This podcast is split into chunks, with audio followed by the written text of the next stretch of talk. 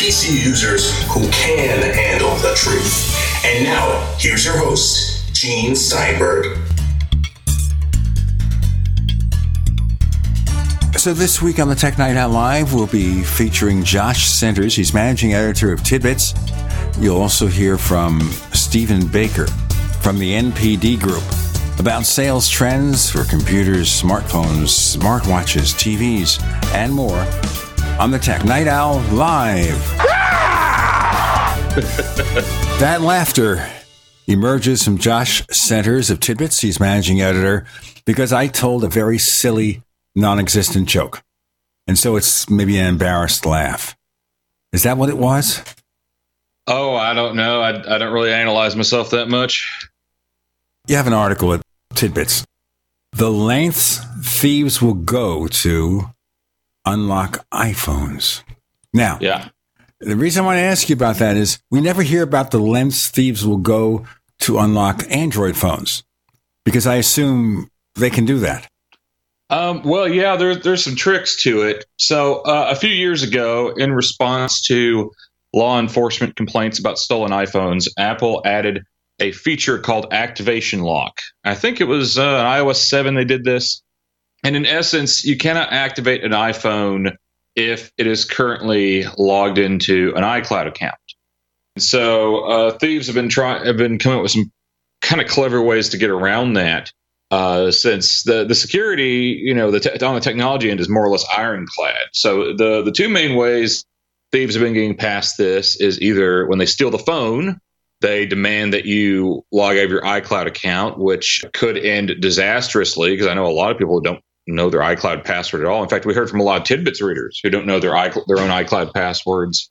Another way they're doing it is by good old fashioned social engineering. They go to the Apple Store. Apparently, it takes a manager to do this, but they they sweet talk the manager and say, "Look, I, I bought this phone from a guy, and uh, he doesn't know the password, and I don't know what it is." And and more often than not, they'll unlock it because that's an extremely common thing. You know, people are bad at passwords. Passwords are kind of terrible. If there's a way to bypass them, typically companies are all too willing to bypass them in the name of good customer service. And so vulnerabilities like this still exist. The situation I ran into is more complicated than that. It really doesn't have that much to do with this subject, but I wanted to bring it up. We've mentioned it before a little bit. I had the same mobile phone number for probably 10 years or so it had become a telemarketer's magnet where I'm just getting lots of calls. And then we have uh, some internet stalkers who are annoying me these days and they call with really, really dumb information from different numbers. So you can't block them. And that's the same problem with telemarketers.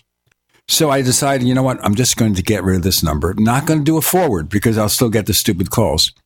I'll get rid of this number and change it. I forgot something. I forgot to change it on one of my iCloud accounts, which of course they have two step verification now. There is no way on earth to ever recover that account again. Fortunately, I'm not using any of my devices on there, and I have one machine that could basically get all that email, and I'm just switching the email addresses for people that I'm in contact with. But Apple will not, no matter what happened, how it happened, why it happened, they will not do a thing to recover that account. They say they can't. Mm-hmm. Yeah, I mean it's it's different for everybody, and you know that's one of the things with Apple is that you know sometimes you get somebody really lenient, and sometimes you don't. this is worse. I went through every level of support they'd let me go through, and they said the same thing. No, we cannot do anything for you if you don't have the recovery key. And I don't know how many people mm-hmm. actually save their recovery key. Or if you don't have a trusted device, a trusted device meaning that one of my devices had been activated with that number, I'm stuck. There's nothing they can do. I went through, like I said, multiple levels, talked to maybe half a dozen people, spent several days at this. Now, I understand from a security standpoint this, but I could walk into a post office or anywhere and provide enough verification of my identity to get a passport. I'm not on the do not fly list. I have my birth certificate. I have my social security card. I have my driver's license. You know, do they need my first born and only born his blood or something? right. It's tricky. It's uh, you know, trying to get that balance between you know, because on one hand, you know, you have situations like this where a thief can get a stolen phone activated, and then you have a situation like yours where you locked out of your account. It's it's very tricky. Uh, Apple, I think, probably thinks about this more than most companies, but even then, you know, as, as we can see in two opposing examples here, that even they often get it wrong. You know, and how, you know, I, I mean, I agree. There should be some better verification steps involved, and that seems to be what we're coming back to on both ends of this. You know, on on both the you know uh, preventing thieves from activating iPhones and, and helping people recover accounts. There needs to be better verification all the way around. The most important thing here is that I understand Apple is concerned about security, but if you can prove who you are and you have something that could pass any test that I'm Gene Steinberg and not Josh Centers or, you know, Clark Kent or something. Why, why do they put you in a position like that? There has to be an exception to rules like that. Right. I mean, I mean, you know, overall, I mean, I, I, think we're coming to the same agreement. There needs to be a better process in place overall. But there just needs to be a better process because, you know, if thieves can get phones activated and legitimate users cannot uh, you know, cannot get into their accounts. And uh, hold on a second, my, my, robot vacuum will not stop banging in my office door, and it's driving me bonkers. So we stopped for a second with our interview because Josh had some kind of conflict with his robotic vacuum. Perhaps it has a mind of its own and is about to take over the house and possess it. What went on here? Uh, my uh, my Ecovacs vacuum was just banging against my office door repeatedly, and it was driving me crazy. So I turned it off. okay, so let's go back to this now. We have thieves who can sweet talk somebody at an Apple store to get access to a device, a locked device. But somebody who has a legitimate need to unlock an account hmm. is left out. You know, it's it's like saying you do better if you're dishonest, which is preposterous, but that's I guess what's happening here. Yeah, I mean, in a way, yeah, in a way. I mean, I worked. I, mean, I had business partner once who kept saying that, and I wouldn't do it. You know, I wouldn't do dishonest things just because maybe they would make more money. Mm-hmm. but when you get to a situation like this, anyway, maybe we'll have some answers. But there are those machines out there that can unlock an iPhone. And it's used by hackers. I guess police departments buy them too. I guess if you sell yeah, them, the, how do you know? The, the main use is uh, police departments. Yes, but how do they verify that the sale is going to a police department? I don't know. I, I, don't really know how how the per, how law enforcement purchasing works. I mean, I'm guessing, uh, and this is purely a guess. I'm guessing there's so, some sort of vendor pipeline already in place to verify these things. I mean, you have to think, you know, the police have um, a bit easier access to things that maybe a regular citizen wouldn't. You know, like I mean, I'm sure I could get my hands on say like a tear gas grenade, but uh, it probably won't be as straightforward as if you're um, a police department. this, of course, is one of the reasons that Apple used not to create a backdoor in iOS. We'll go to that in the next segment with Josh Centers. I'm Gene Steinberger in the Tech Night Owl Live.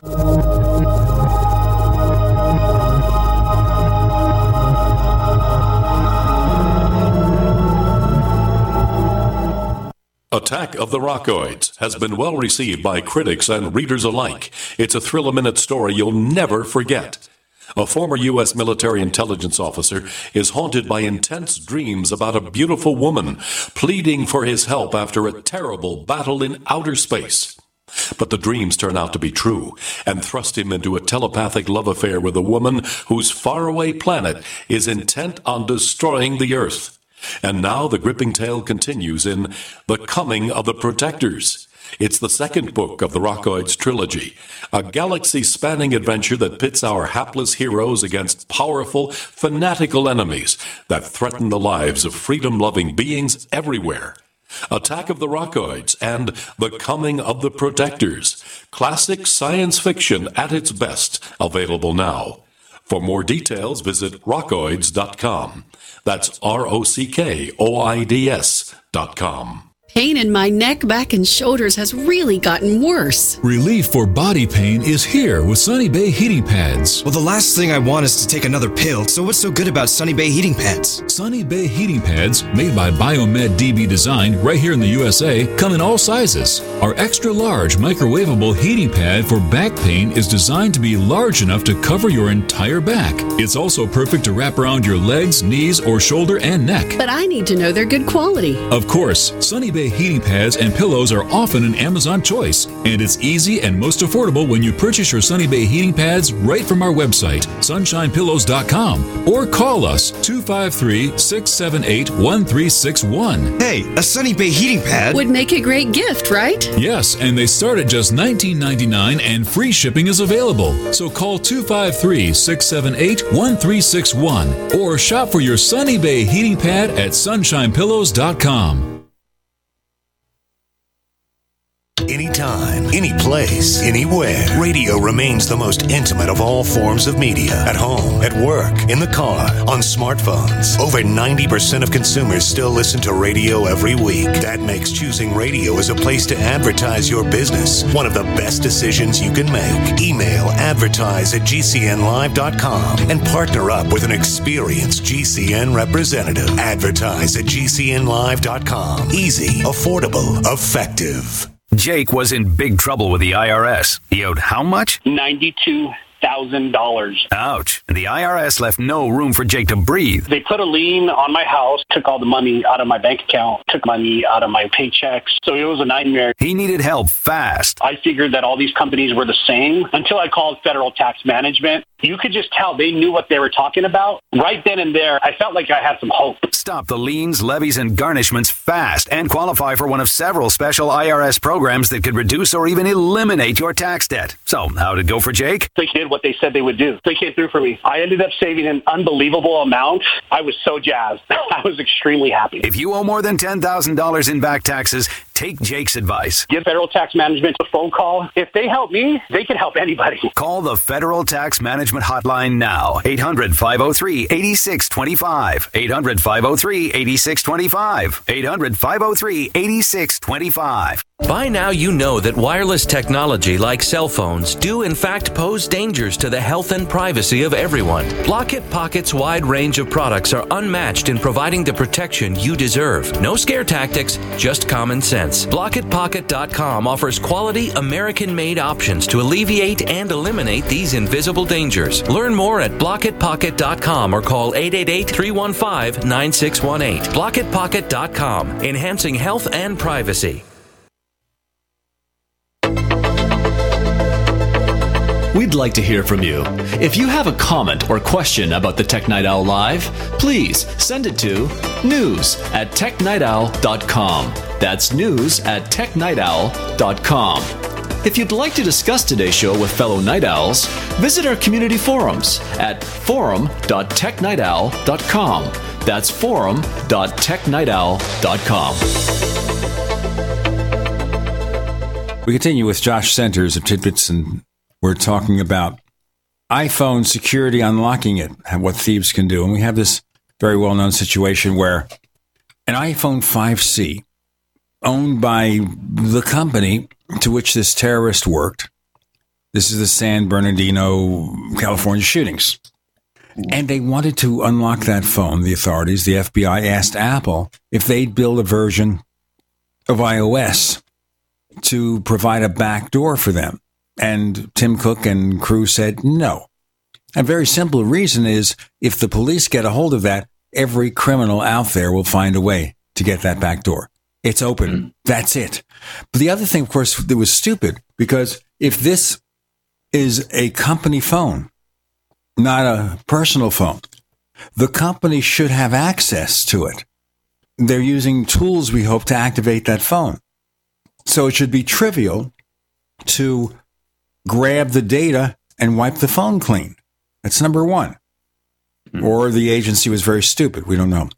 The second thing is do you think someone who is well educated, still a terrorist, but a well educated terrorist, would be stupid enough to put incriminating information on a company phone? Wouldn't he do that with a burner phone? Just saying. Yeah, I mean, maybe. Mean, if the, but the terrorist uh, was on a suicide mission, why would they care? Possibly. In the end, they did get it unlocked with the aid of a third party because the iPhone 5C and the older version of iOS were not nearly as secure as the new versions. So they did get that done and they didn't find anything incriminating. So it was much ado about nothing, but still creates the conversation here. What do you do in situations like this? It's not that Apple doesn't provide iCloud information to the authorities. Ask Roger Stone. Okay. Roger Stone, the rabble rousing political operative who started working with Nixon and then, you know, worked with Trump most recently. They access his iCloud account. Yeah, and there was there was uh, some right wing outlets that were say, uh, saying that this was uh, hypocrisy on Apple's part because they wouldn't unlock uh, a terrorist's iPhone, but they would give uh, law enforcement access to Roger Stone's iCloud account. Of course, ignoring the fact that uh, my understanding of this is that the that law enforcement did have access to the San Bernardino shooter's iCloud account. And also, uh, as you've indicated, there's a very big difference between giving access to one account, which is, uh, you know, if there's a valid warrant, is required by law here in the United States, and putting an exploit into the operating system itself. And, you know, those are both very different things. I don't necessarily like this idea, but I acknowledge that the, the fact that law enforcement has to have a way, um, if it, if it's possible, to access these accounts, and and you know that's what the whole warrant system's about, right?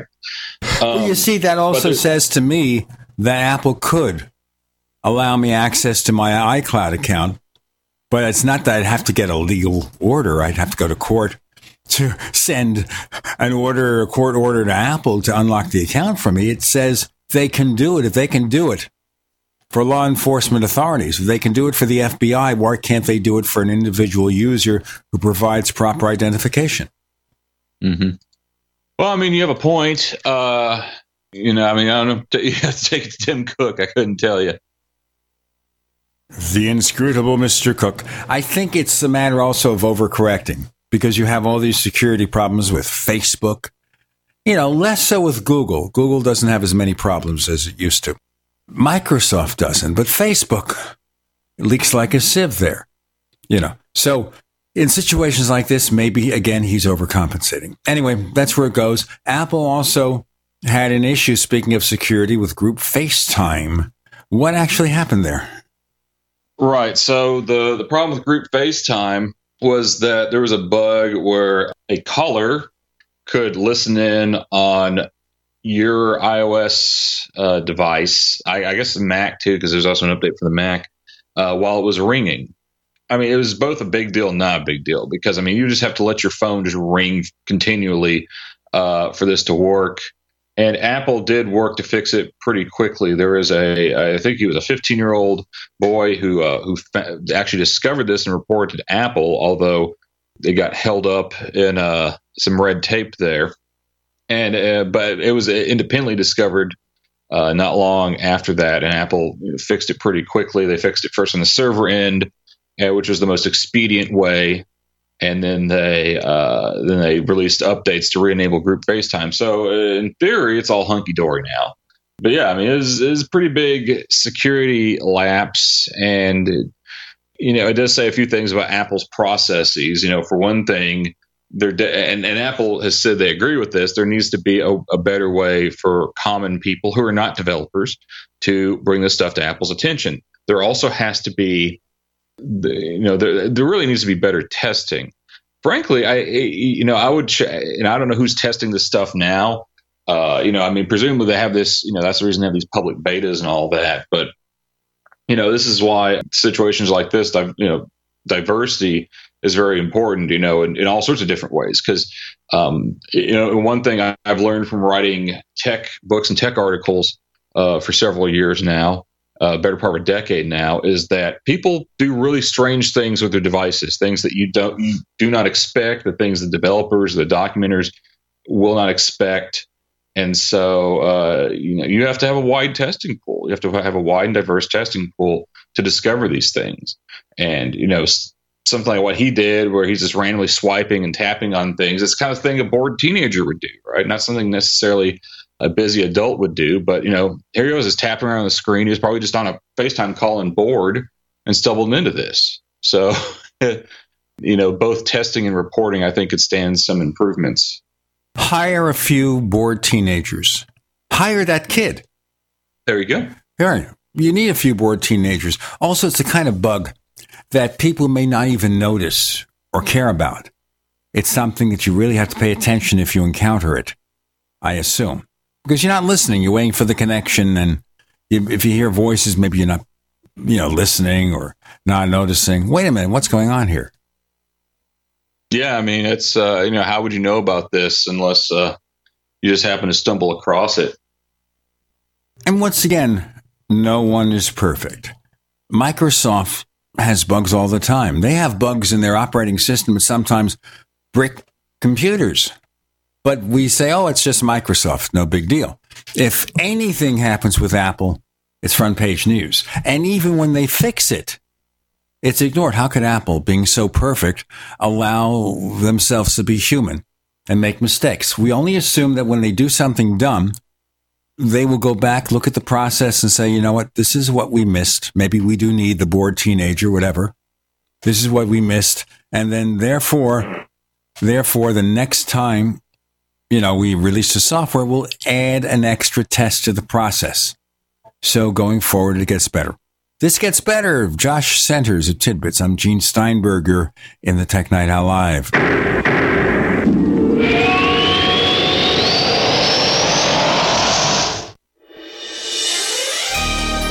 Thank you for listening to GCN. Be sure to visit GCNlive.com today.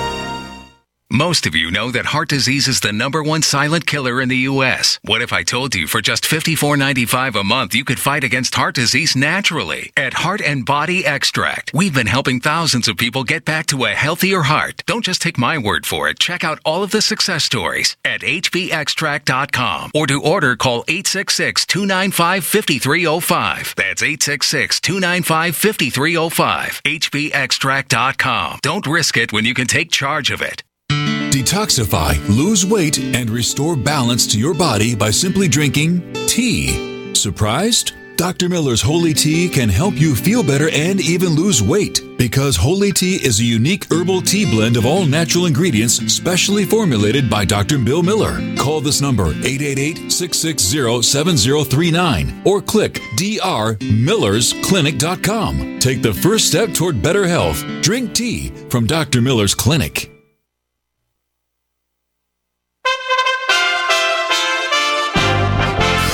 USA Radio News with Tim Berg. In Munich, Germany, Vice President Mike Pence says things are going well in America. We came here to deliver a message that America is stronger, our economy is stronger, our military is stronger.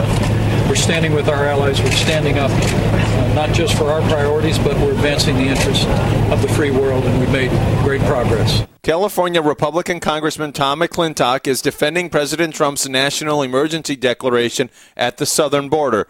The Republican lawmaker says illegal immigration is a crisis that can't be ignored. I think the president's on absolutely solid ground. This is a an authority that dates back to 1976. It's been used 58 times. State Department spokesman Heather Nauert has withdrawn her name for consideration to become the next ambassador to the UN. Nauert cited this decision as being the best for her family. This is USA Radio News. Balance of Nature's fruits and veggies in a capsule. When I found out I had diabetes a while back, I thought, hey, this isn't going to get better unless I really make a fundamental change. And along with that, I got on board with Balance of Nature. So I'm, I'm going to do a lot of things right, but uh, I, I think I can't tell you how much it, how good it feels to, to, to have some of the issues that I was dealing with completely gone. Every winter, I usually get a really bad laryngitis, cold. I didn't get it this past year. I don't know if it's a coincidence, but I didn't get it this year at all. Use discount code USA for 35% off your first preferred set of fruits and veggies with free shipping. This offer is going to end between now and February, so act fast. Call 800 246 8751 or go online to balanceofnature.com and use discount code USA. Individuals and businesses with tax problems, listen carefully. Do you feel like you're losing control over your finances? If you owe over $10,000 in back taxes or have unfiled tax returns, we can help you take back control. The IRS is the largest and most aggressive collection agency in the world, and they can seize your bank account, garnish your paycheck, close your business, and file criminal charges. Take control of your tax problems now by calling the experts at Tax Mediation Services and take advantage of the Fresh Start program and new laws that may allow us to negotiate a settlement for the lowest amount possible. Our team of tax attorneys and enrolled agents can stop collections and get you protected so you can take control of your financial future. Tax Mediation Services is accredited by the Better Business Bureau. Call now for a free case review and a price protection guaranteed quote. Call Tax Mediation Services now at 800 301 5435. That's 800 301 5435. 800 301 5435. You're listening to the Tech Night Owl live with Gene Steinberg. You never know what's going to happen next.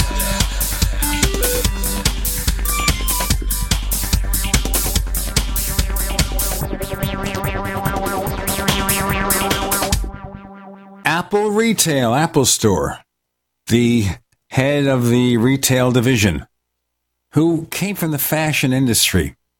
She said bye bye. What happened there? Uh, we don't really know. Uh, you know, on one hand, she indicated in a comment to an interviewer the week before that uh, she missed London, but there's a lot of clues that she she may not have left voluntarily. Uh, for one thing, there was a a glowing uh, profile of her published just a week before her departure. Uh, her departure came a few weeks after one of Apple's worst quarters in a while, especially when you look at iPhone numbers. It, and uh, not to mention that Apple replaced her with uh, who Deirdre, O'Brien, who's uh, their who was already their head of people. So basically, they put the HR lady in charge of the Apple Store as well. Uh, not not that she won't do a great job, and in some ways, I think it's a great move because it seems that app, the Apple Store, the physical Apple Store's biggest challenge is is in talent and having enough people. So I, I can see why it's a sensible move, but it does seem a bit hasty. And Tim Cook does not have the best record here. One of his first big decisions as CEO was to replace Ron Johnson, who left uh, voluntarily to go uh, try to run J.C. Penney, uh, which I think is impossible to do. But anyway, uh, he hired John Browett, who I think he was in charge of like some kind of like Best Buy ty- type uh, chain in the UK, and uh, of course he came in and ran the place like Circuit City. slashed, you know, fired a bunch of people, just cutting uh, costs everywhere and making a mess of the Apple Store. And he lasted just a few months. And it took Cook almost two years to hire.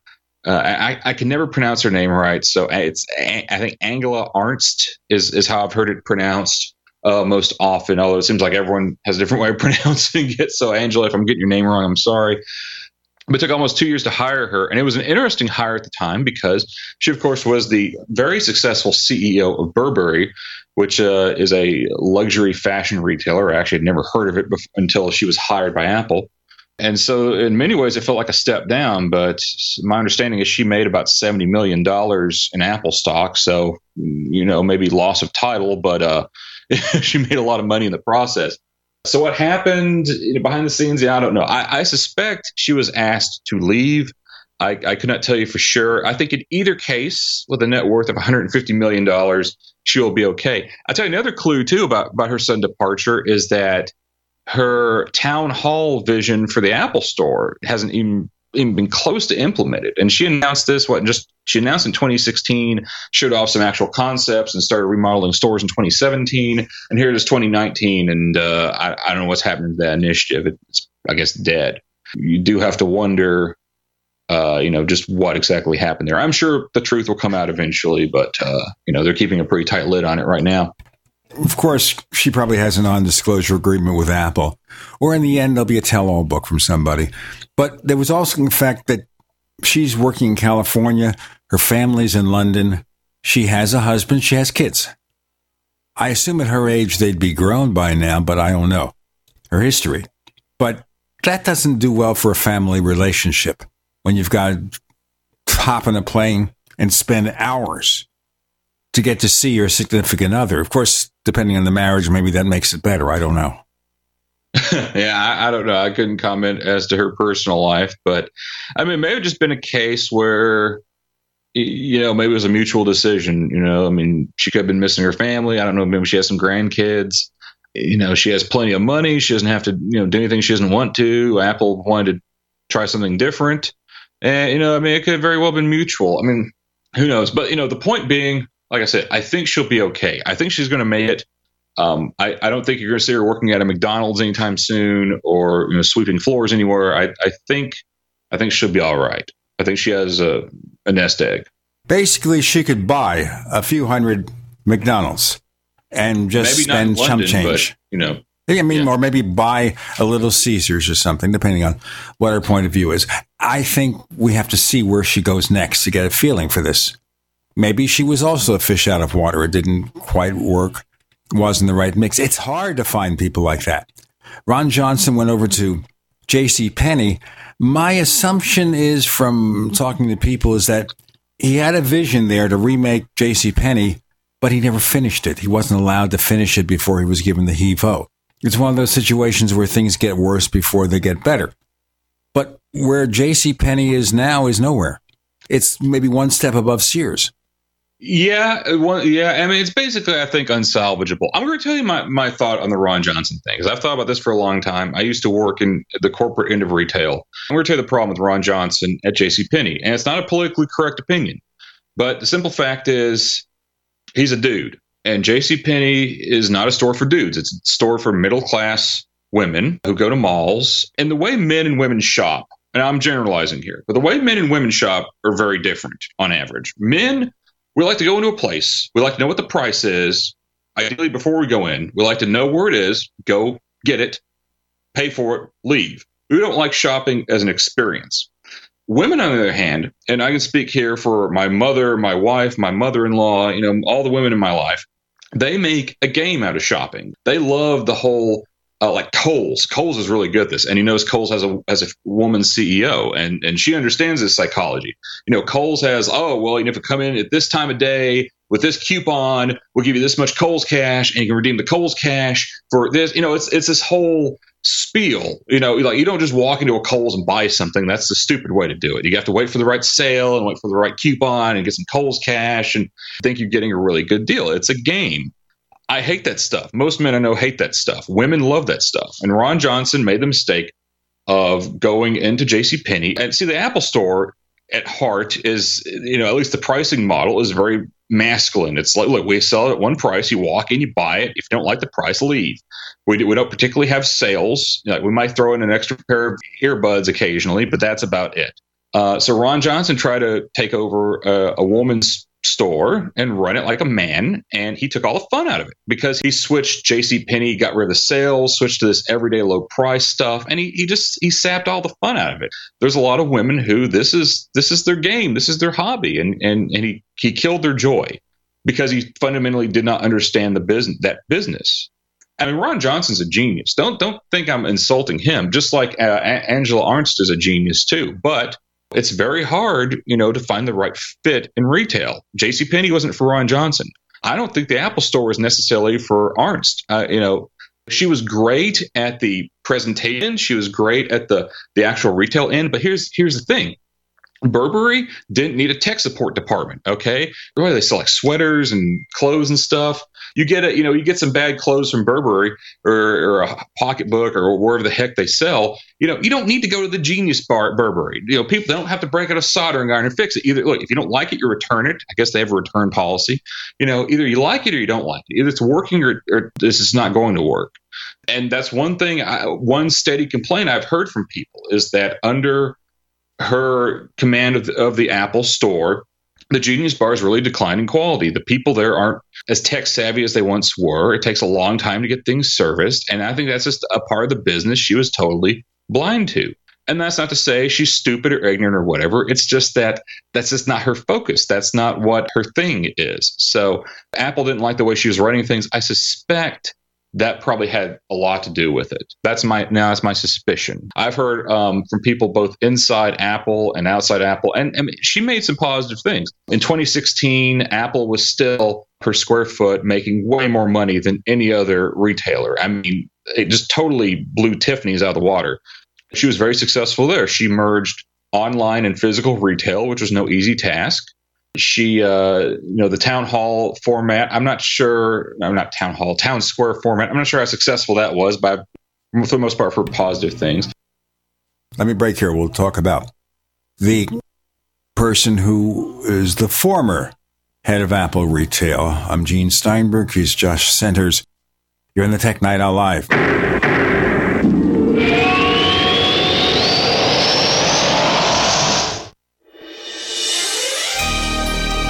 for listening to GCN. Be sure to visit GCNlive.com today. Do you need a website? Well, you can get a great deal on hosting services with Namecheap's legendary coupon code. They're offering substantial hosting discounts on shared hosting, business hosting, VPS hosting, reseller hosting, and even dedicated servers. Namecheap is preferred by millions. It's backed by a money back guarantee. Use the coupon code LEGENDARY to cash in on the special deal at namecheap.com. Namecheap.com. First came Attack of the Rockoids, and it was a critically acclaimed success. And now there is The Coming of the Protectors. A former military intelligence man is contacted by a space woman in a dream, a dream that turns out to be a nightmare because evil forces on our distant planet are planning to conquer the Earth. This is gripping science fiction of the classic kind.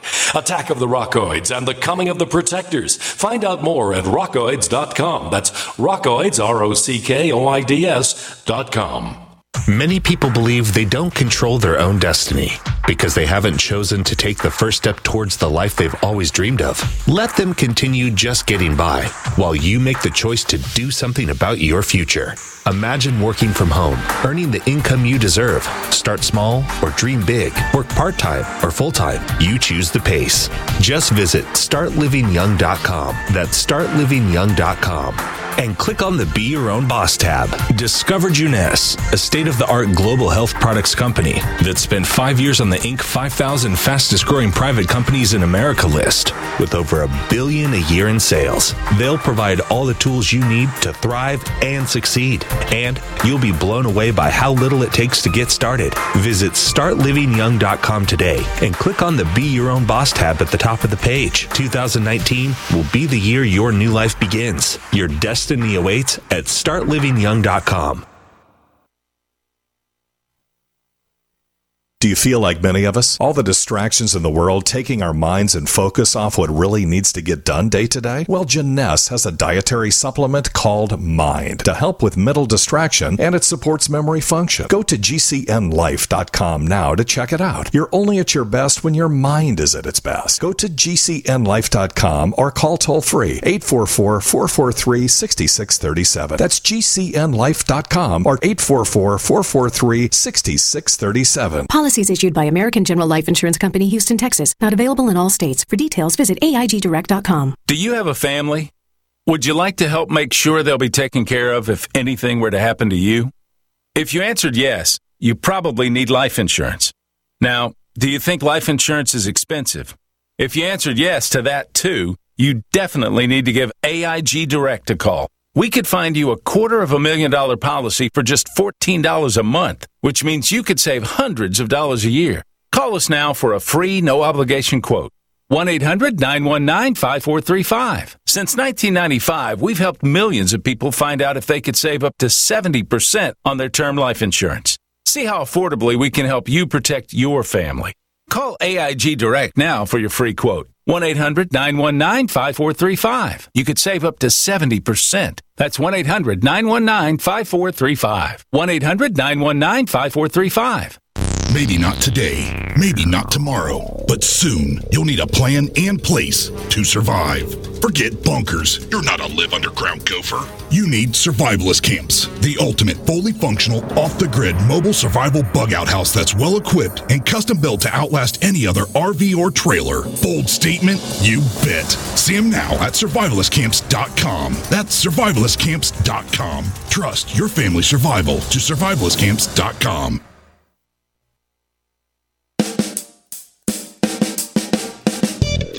You're listening to the Tech Night Owl Live with Gene Steinberg. You never know what's going to happen next.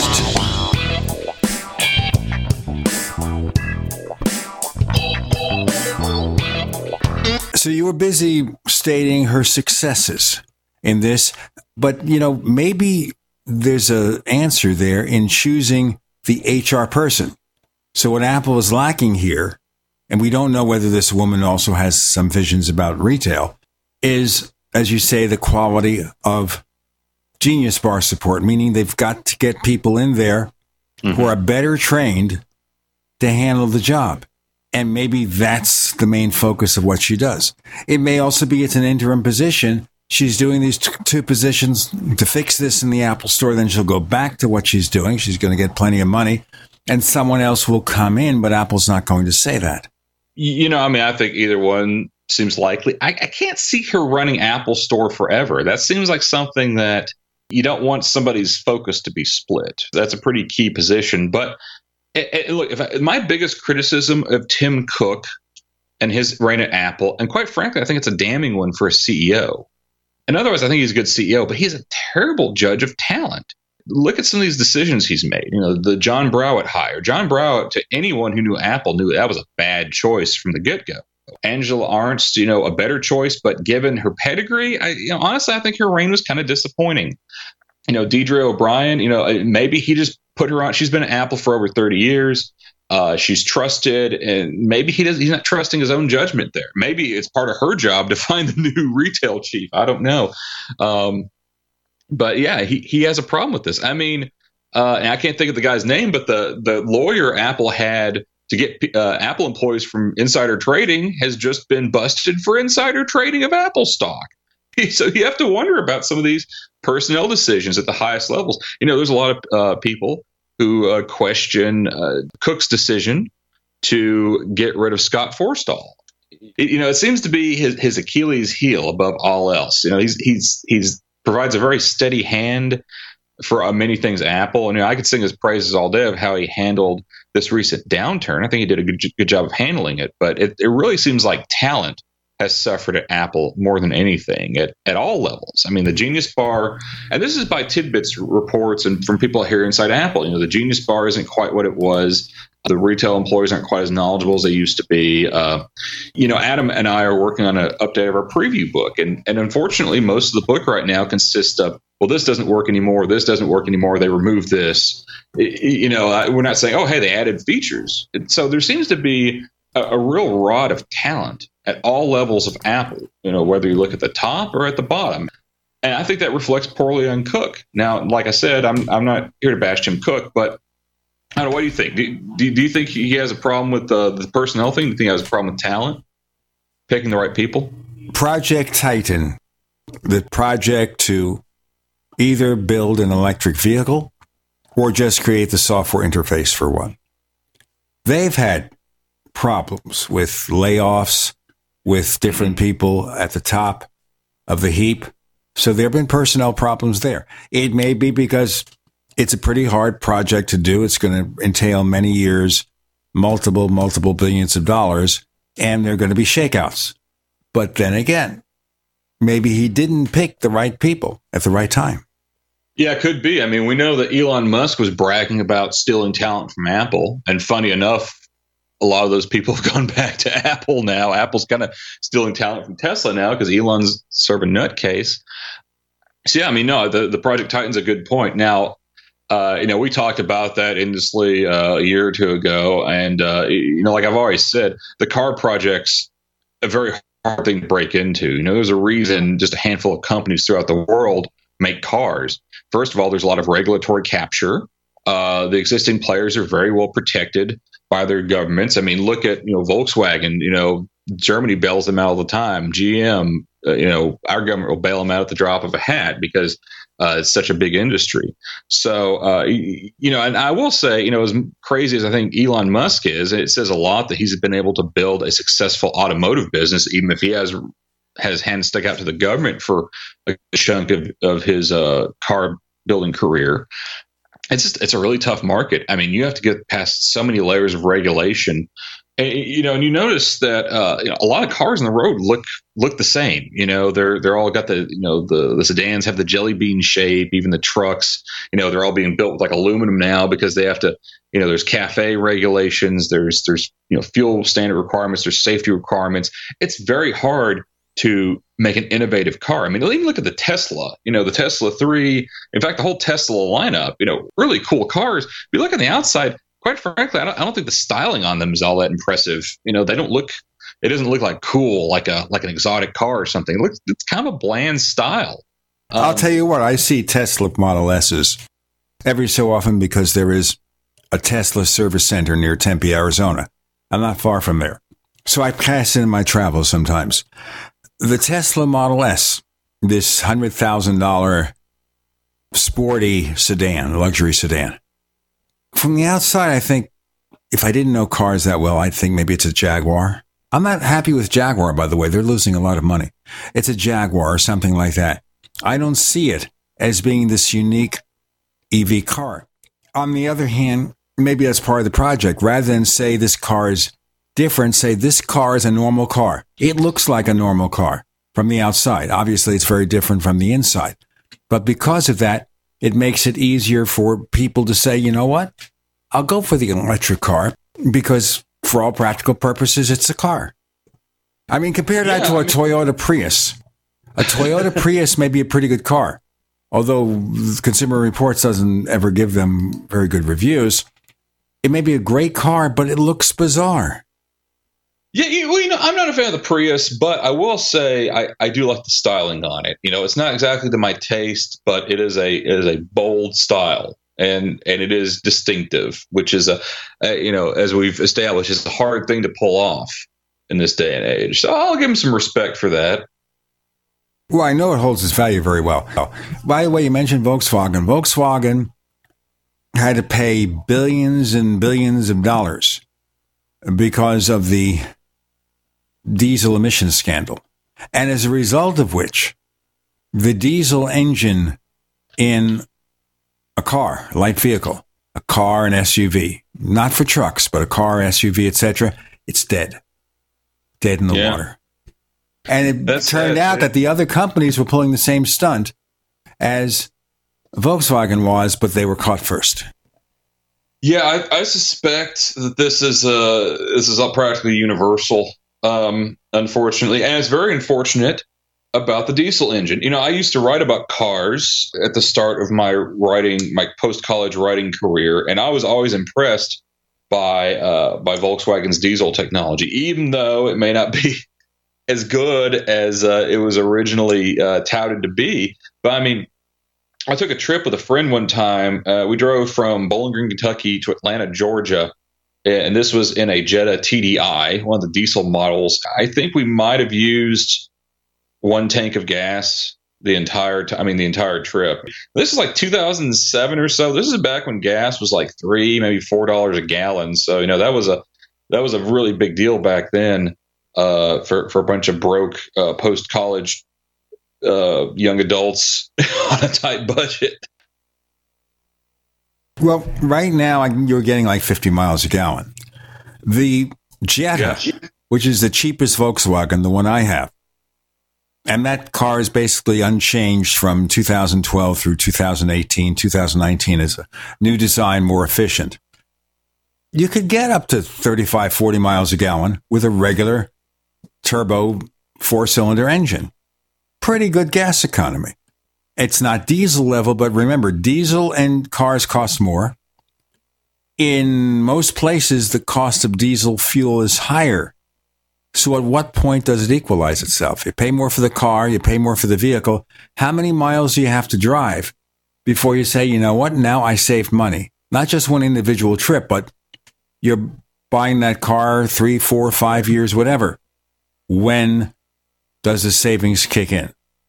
Right. Well, when gas is three fifty, four dollars a gallon. Now, I did the numbers back then. I could. It's been a long time since I've done this, but back then it made financial sense. It made sense to do it then. These days, with gas at around two dollars a gallon, probably not. Um, but yeah, diesel is, you know, at least with the numbers I was given back then. I don't know how they may not have been true, but diesel is significantly more efficient than uh, regular gas gasoline, especially regular gasoline watered down with ethanol. So uh, yeah, super uh, super efficient. Uh, maybe not as clean as once thought, um, but you know, it's all for naught now because I, I doubt anyone's going to be making trying to make clean diesel now. It's all either electric or nothing. It's not going to be nothing if you listen to these announcements. More to come on the Tech Night Owl Live.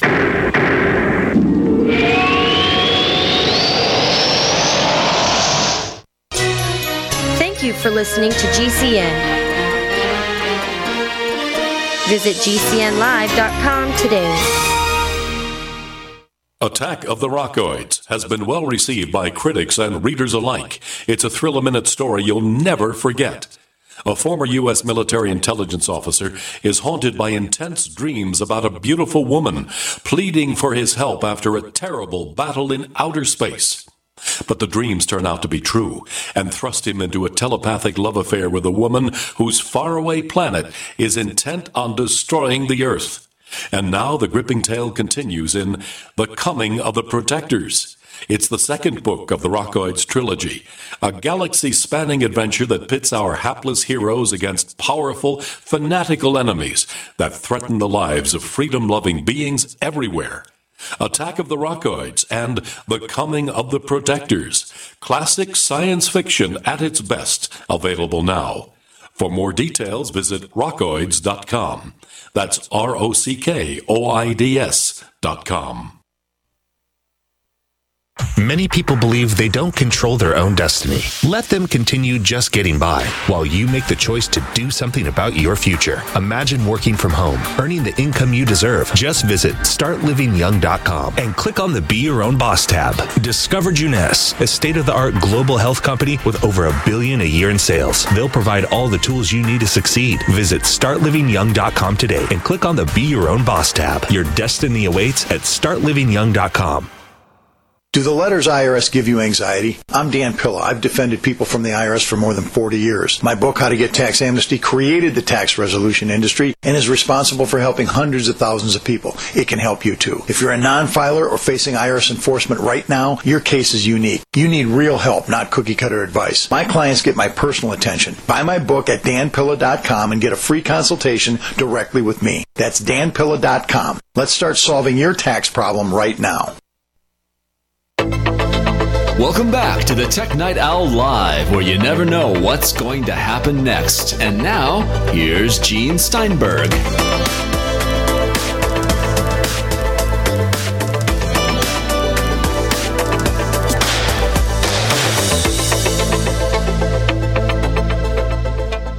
And as I said, regular gas engines are becoming more and more efficient. Cars are being designed with less resistance in the wind tunnel, which also explains the bizarre shapes you get on some vehicles. Hmm. As a result of which, if you can get 35 more, 40 miles a gallon or better with a gas car, and I think Consumer Reports got way more than 40 with the 2019 VW Jetta, the difference with diesel is not that extreme anymore. So that's where you go with technology. Anyway, Yeah, we were talking actually like about the personnel at Apple. and, and how that uh, how that factored in with the car initiative. Do you think it's going to be a car or a software? I mean, I think Apple really would rather just create a, a whole solution. So, in other words, a car. Like I said, they're, they're going to hit a lot of walls with that. Uh, I'm sure they already have in many places. So, I mean, they may have to fall back and create some sort of system that licenses out to automakers. But uh, if uh, the automakers are smart, which is debatable, but there's been enough history of this now, they should know that you know if Apple's trying to create a supplementary system, eventually they're going to want to take the whole thing over. So they may not be willing to do business uh, with them there. Then again, a lot of companies are integrating CarPlay, but that's just basically s- streaming your iPhone into your car's into infotainment system. Now more and more TV makers are adding support for AirPlay too, and Samsung and their new smart TVs will include an iTunes app or an Apple TV app, whatever you want to call it. Yeah. So you won't need an Apple TV anymore because Apple realizes they can't sell Apple TVs at $179. They have to be premiums if you sign up with a cable or satellite provider, or they provide the technology direct to the TV makers. So they get their piece of the pie. They can compete fairly with Google and other companies. Mm-hmm. Yeah, the TV thing is really interesting, and I'm not quite. My suspicion there is that Apple is probably pivoting away from the Apple TV box, uh, which is currently necessary, but not a great seller. I mean, it sells okay, but you know, I don't think it's losing Apple money. But it's not a, a smash hit product. I think Apple thinks that if it can pivot its TV business to less hardware and more services, they'll make more money, and that's probably true. Uh, it definitely seems to be the direction the company is going. You know, I think that's what's going on there. Uh, the AirPlay, the CarPlay stuff, yeah. I mean, so in a, in a way, this is already happening. Well, I'm talking about, you know, because we know Apple is working on autonomous driving systems. Uh, you know, actually, you know, actual intelligence running the car itself. I, I do think there's a bit of a difference, you know, in terms of competitive advantage between uh, the in-car entertainment system. And another thing too, most of the companies that are including these things are also including Google's system too. They're not getting themselves overly leveraged with Apple, which probably smart on their part. And you know, it's user friendly too. Because I mean, you know, not everyone wants to be stuck with Apple forever necessarily. So you know, in both those cases, I think that's what's going on. I think broadly, you're probably going to see more focus on services, less focus, less focus on hardware. If Apple is still focused on a car, I do think they would rather make their own car. But you know, if they're developing a lot of technology behind the scenes, getting a lot of patents, you know, they might end up just creating a system they can license out. If they create a car, they have to get some kind of manufacturing facility or build one from scratch.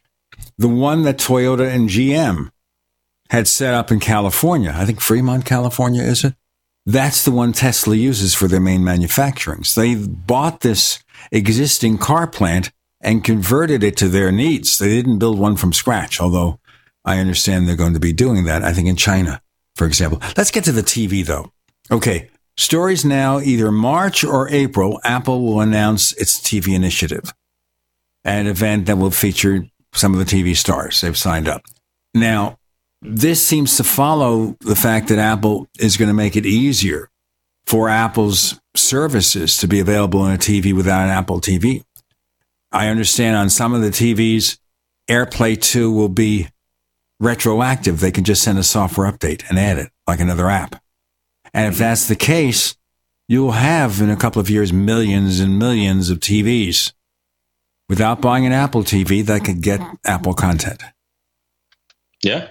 Yeah, I mean, there's definitely uh, you know a big service play to be made here. What's going to be interesting to see is how they're going to uh, differentiate themselves. But I guess we're going to find out more at this event, assuming these rumors are true. And there seems to be they seem to be inviting a lot of uh, so-called stars to this thing. So you know, I, I guess uh, they probably are.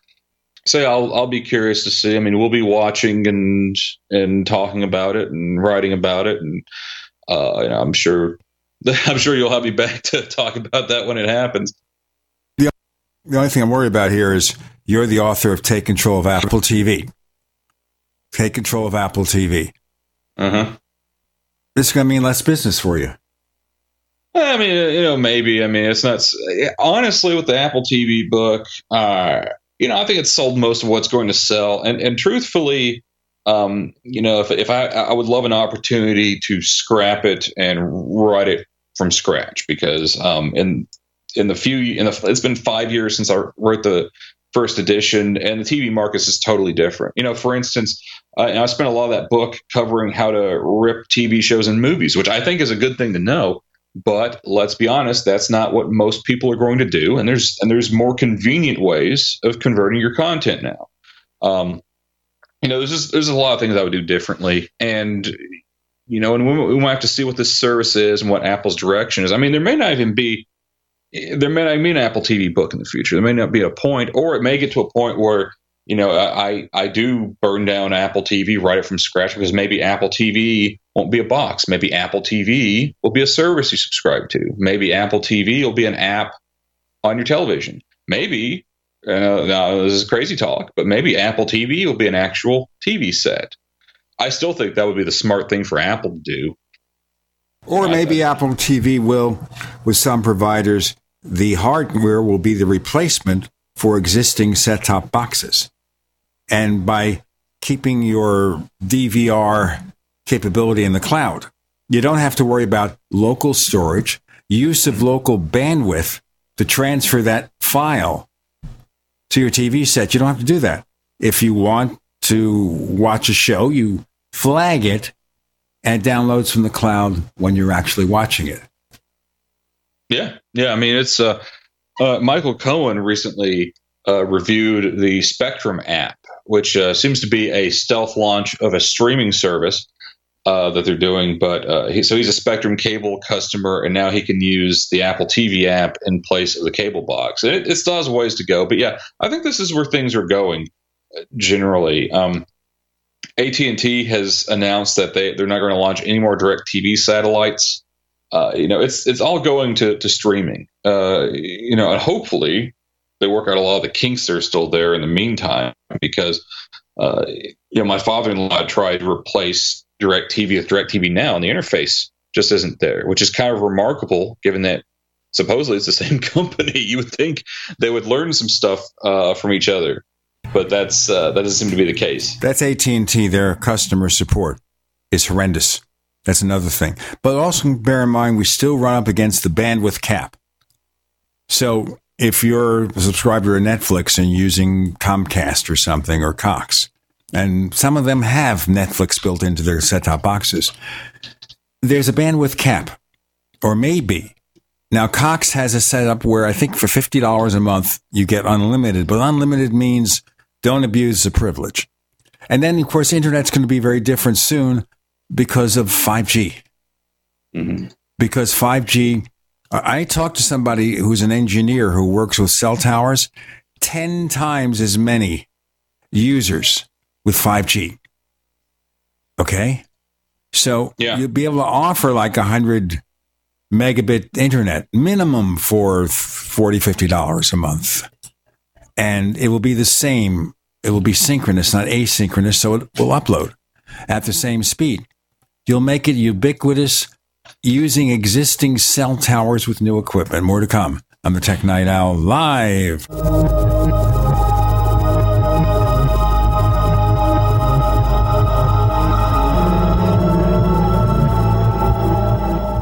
Attack of the Rockoids has been well received by critics and readers alike. It's a thrill a minute story you'll never forget. A former U.S. military intelligence officer is haunted by intense dreams about a beautiful woman pleading for his help after a terrible battle in outer space. But the dreams turn out to be true and thrust him into a telepathic love affair with a woman whose faraway planet is intent on destroying the Earth. And now the gripping tale continues in The Coming of the Protectors. It's the second book of the Rockoids trilogy, a galaxy spanning adventure that pits our hapless heroes against powerful, fanatical enemies that threaten the lives of freedom loving beings everywhere. Attack of the Rockoids and The Coming of the Protectors. Classic science fiction at its best, available now. For more details, visit rockoids.com. That's R O C K O I D S dot S.com.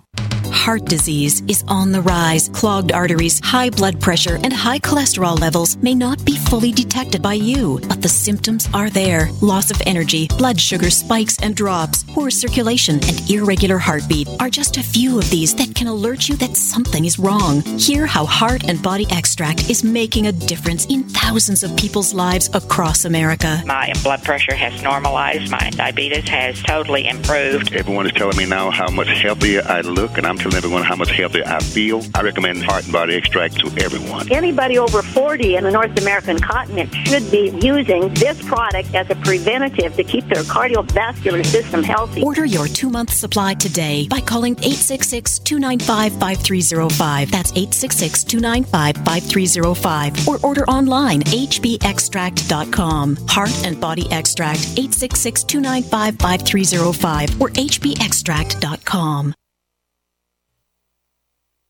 Would you like to get back that full head of hair from years past? Now, there is Reveal. Beverly Hills celebrity dermatologist Dr. Nathan Newman took nearly a decade to develop Reveal from natural botanicals to return to a full body head of hair. Reveal for men and women with a 30 day money back guarantee at gcnlife.com or toll free 844 443 6637. 844 443 6637. Reveal at gcnlife.com. Hello, I'm Mike Lindell, the inventor of My Pillow, and like all of you out there, I had problems sleeping. Pillows would go flat, I would flip flop all night long, I would wake up with a sore neck, maybe a headache, or feel like I needed a nap even though I slept eight hours. When I invented My Pillow, I wanted it to where you can move the patented fill to give you the exact support you need as an individual, regardless of sleep position. My Pillow will get you into that deep REM sleep faster, and you will stay there longer. It's not about how much time we spend in bed; it's about how much of that quality sleep we get.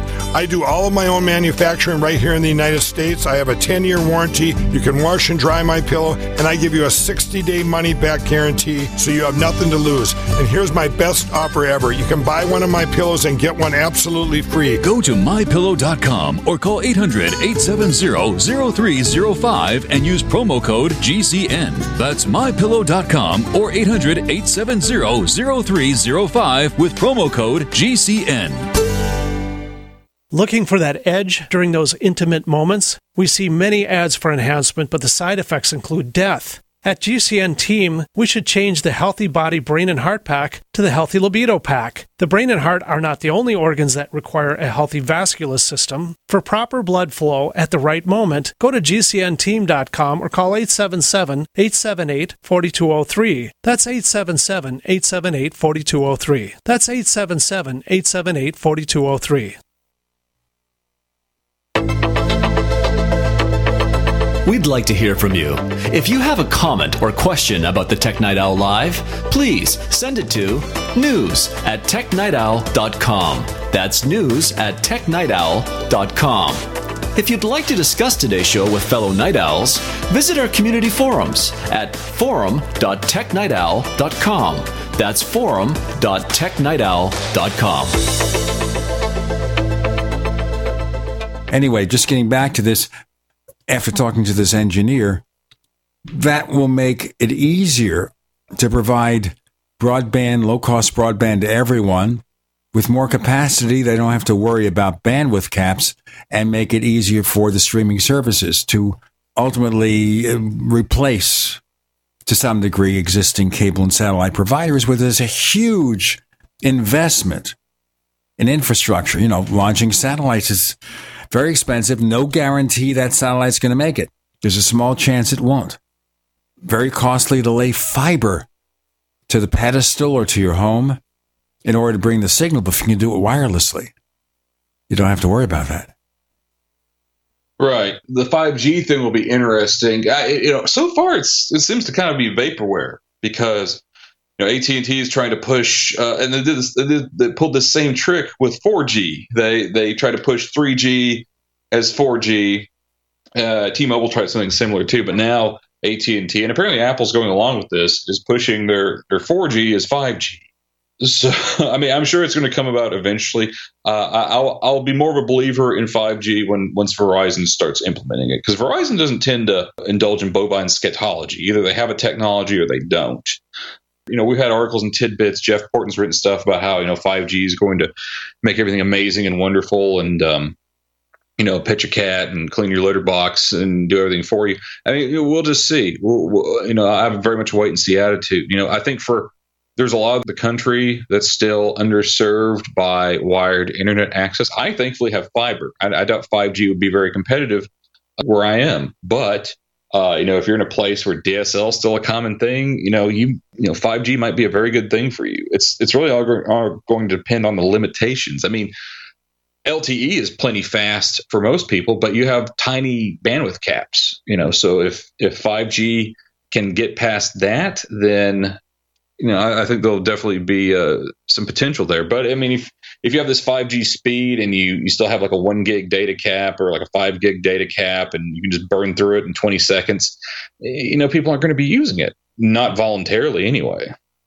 As I said, that has to disappear, and I think if 5G meets its promise, it'd be a lot better for the internet companies not to have to dig up streets and do all this nonsense. Anyway, back to the TV thing. So, will Apple charge extra for it? Offer it a la carte? What?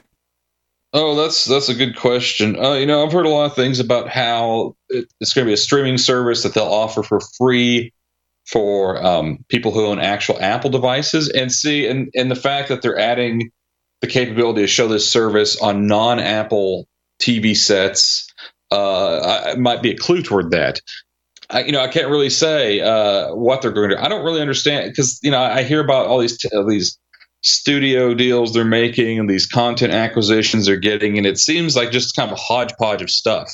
Like it's just it's just a grab bag. Uh, you know, they'll like, oh yeah, well, we, we signed up with A24 for to make some horror movies for us, but family friendly ones, and and uh, we're going to have the Amazing Story show, and we're going to have, uh, you know, I think some of the guys behind Breaking Bad are making a show, and I don't know, just very scattershot. So, uh, and they've done a pretty good job of keeping this under wraps.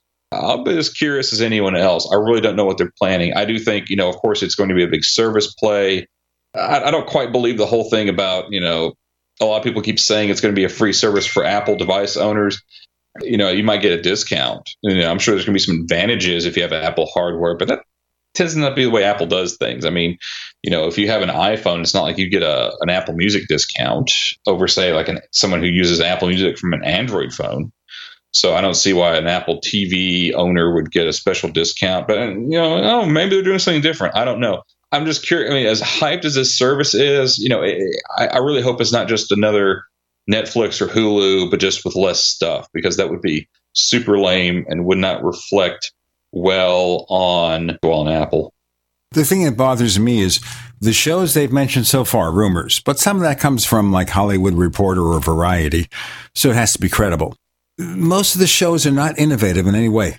Bringing back an anthology, sci fi horror anthology from the 80s, Amazing Stories, from Steven Spielberg, is nothing new maybe the foundation sci-fi. The, some of the sci-fi things are interesting. The stuff from Jennifer Aniston and Reese Witherspoon, eh. or as we say in New York, eh. You know, a lot of these shows just don't sound very exciting. I think Oprah Winfrey has a tie up to Apple now. What they're doing here is putting in big names for the publicity value. Oh, look at the names of the people we have building shows. And maybe that's how House of Cards originally became something to watch on Netflix before we had the, you know, the fallout with Kevin Spacey and all the stuff he's doing. But an Oscar winner, Kevin Spacey, Oscar winner, Robin Wright, putting all these famous people together, the name value meant something. Now, the Marvel shows, Daredevil and Luke Cage, Iron Fist, Jessica Jones, the Punisher, Defenders, mm-hmm. most of those people were relative unknowns. Those shows became popular, and we've lost Daredevil, Iron Fist, and Luke Cage. They became popular because they were good shows. People watched them and liked them. You didn't require famous names. So this is the same thing here. It used to be, you know, star vehicles in Hollywood where you give a star a lot of money and they produce something and you think people will see it because it's that star. And very few people, very few stars get away with that. Even Tom Cruise. A lot of his films, Jack Reacher, stuff like that, eh, don't do so well. It's only Mission Impossible that really, really does it for mm. Tom Cruise these days. And partly because when Mission Impossible first came to the screen, it had credibility because of the TV show and the same theme music.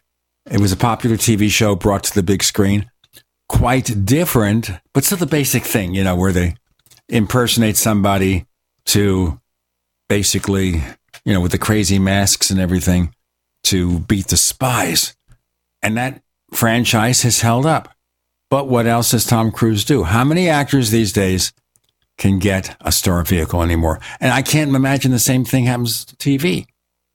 Yeah, I mean, I yeah, I don't know. I I tell you something I've heard from from various connected people, and that is um, Eddy Cue, who who leads all this stuff, is basically a hmm, what's a polite radio way to say this? A uh, enamored with stardom, shall we say?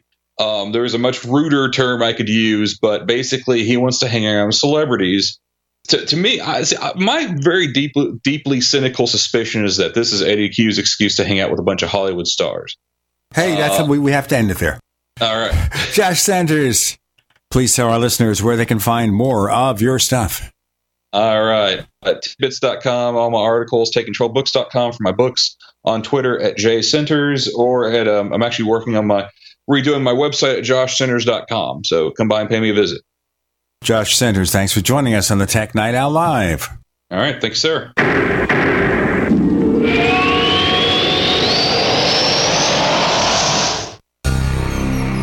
Thank you for listening to GCN.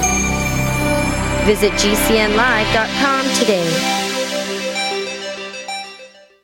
Complement your health with hemp derived cannabinoid oil. We've always believed that the closer to earth, the better it is for our bodies. Our hemp derived cannabinoid oil is phytocannabinoid rich, full spectrum, and organically grown. Finally, hemp made easy, clean, and effective. GCNhemp.com or call 877 878 4203. That's right, we cut through the red tape. It's now available at GCNhemp.com or call 877 878 4203. The United States of Empire is a book that claims the United States is the empire of the world. George Washington had warned us against foreign wars. The United States of Empire shows that World Wars I and II left England broken. Its former colony, the U.S., had to save the empire. Was there ever a vote? Who do we fight for? The deep state began with World War I. The United States of Empire by James Dunn. Available at Amazon Books.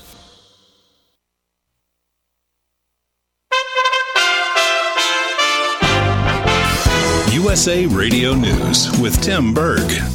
The city of Aurora, Illinois is setting up a GoFundMe page for the victims of Friday's shooting at a manufacturing plant. The Aurora Strong Community Fund hopes to raise around $50,000 for the families of the five people who died and the people who were injured, including police officers. Aurora Police Chief Kristen Ziman on the mood of her officers. There's a lot of somberness knowing that lives lost. As I was talking to a few officers, they said they felt like they saved a lot of lives today, but they're going to be concentrating on the four, um, on the, the, the five victims that they, they couldn't.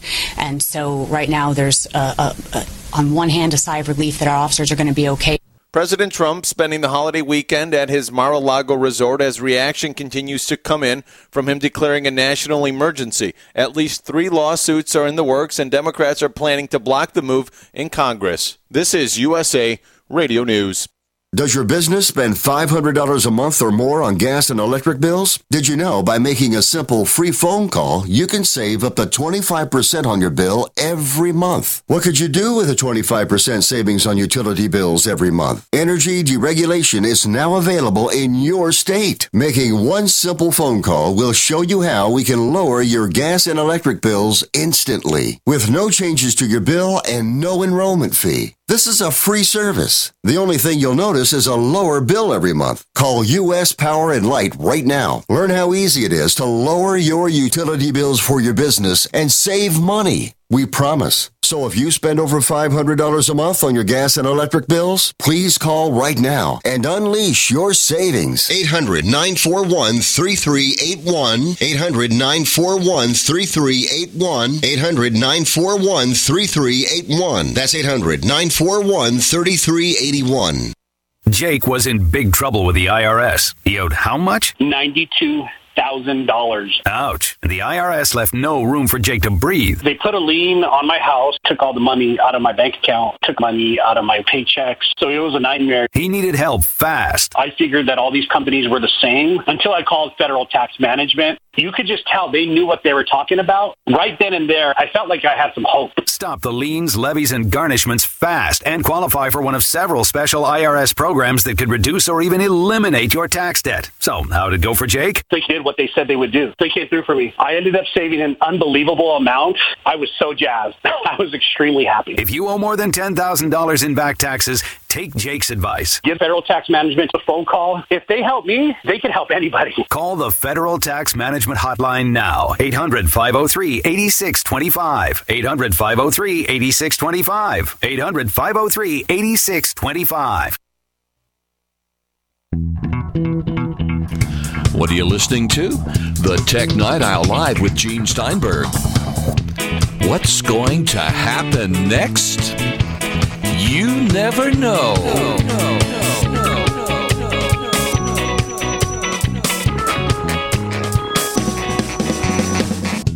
So we're talking to Stephen Baker of the NPD Group with lots of things on the agenda. And one of the things, pardon? I said, oh boy. Yeah, right. How, how are you standing the weather over there? Uh, weather's been okay. It's uh, been kind of up and down, cold and uh, occasional some snow. But you know, I travel a lot, so the weather in Virginia doesn't always uh, bother me so much. You're used to it then.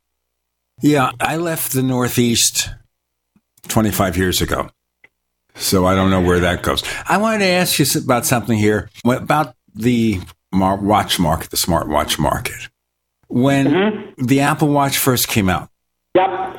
people said, oh, you know, it's kind of a flash in the pan or something. What is Apple doing? And it looks to me like every year, even though Apple doesn't release figures, the category in which it belongs is always growing by double digits. And now yeah.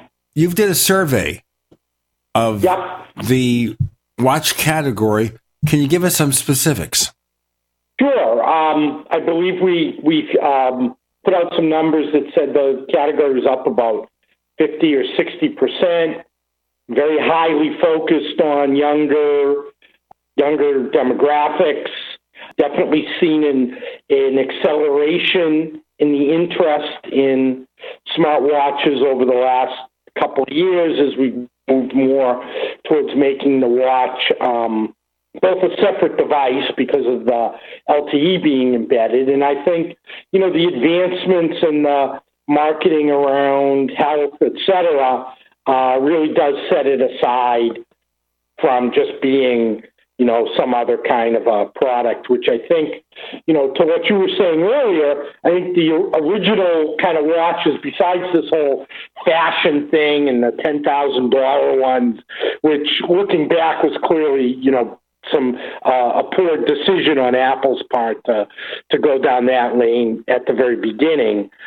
But the increased functionality and all these other pieces are making the product more relevant for uh, for consumers and for the market as a whole.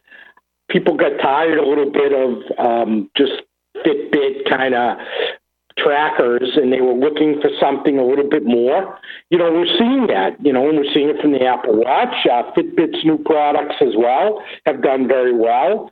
Uh, you know, we're seeing a lot more interest in health and insurance companies, and I think uh, in, the mid midterm, I suspect we will see a lot more activity in watches and wearables uh, that don't necessarily come through retail and other kinds of channels and are much more about helping managing people's fitness and health, et cetera, and tracking them like we get tracked about everything else. So, but the market has been very strong. It's been one of the best growth uh, products, even in, in consumer retail, over the last uh, 18 months or so. Now, I get the impression here when Apple came out and tried to make this a fashion product, they probably were feeling their way and didn't realize where it would land, which is health and fitness. But what I see today, I'll go to a Circle K, which is a convenience store. I don't know if you have any in Virginia. It's like a 7 Eleven.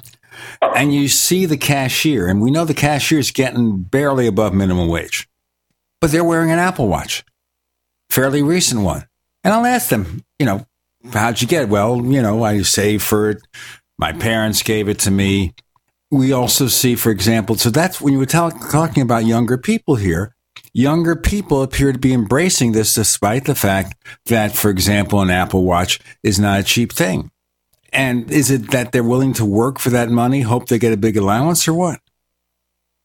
Been a dichotomy in Apple products in general, which is um, they've always had at least the reputation in a lot of other areas of being, you know, very focused on younger people. But when you actually do some install base surveys and things, it always tends to be a much older demographic because of the cost.